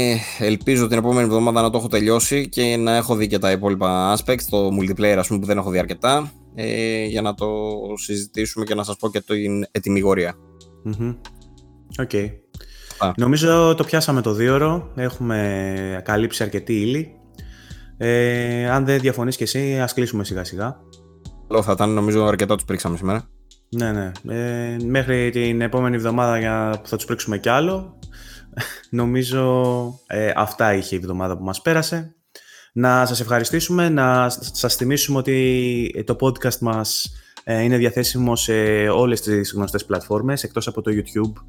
Ε, ανεβαίνει σε Spotify, ανεβαίνει σε iTunes, σε Apple Podcasts δηλαδή, σε Google Podcasts, σε- στο Anchor, ε, σε όλες αυτές τις πλατφόρμες Και στο YouTube. Και στο YouTube, το είπα πρώτο πρώτο. Ε, και ε, περιμένουμε πάντα το feedback σας, το οποίο είναι πολύτιμο και τα σχόλιά σας όπου θέλετε, είτε στο YouTube είτε στα social media, τα προσωπικά αλλά και τη σελίδα μας. Παίρνουμε αρκετά μηνύματα ως τώρα, ε, εκτιμούμε πολύ τα σχόλιά σας και τα λαμβάνουμε υπόψη. Ε, σας ευχαριστούμε πολύ που μας ακούτε, ευχαριστούμε πολύ για τη στήριξη. Ανανεώνουμε το ραντεβού μας για την επόμενη εβδομάδα και σας ευχαριστούμε πολύ. Καλή συνέχεια, γεια σας.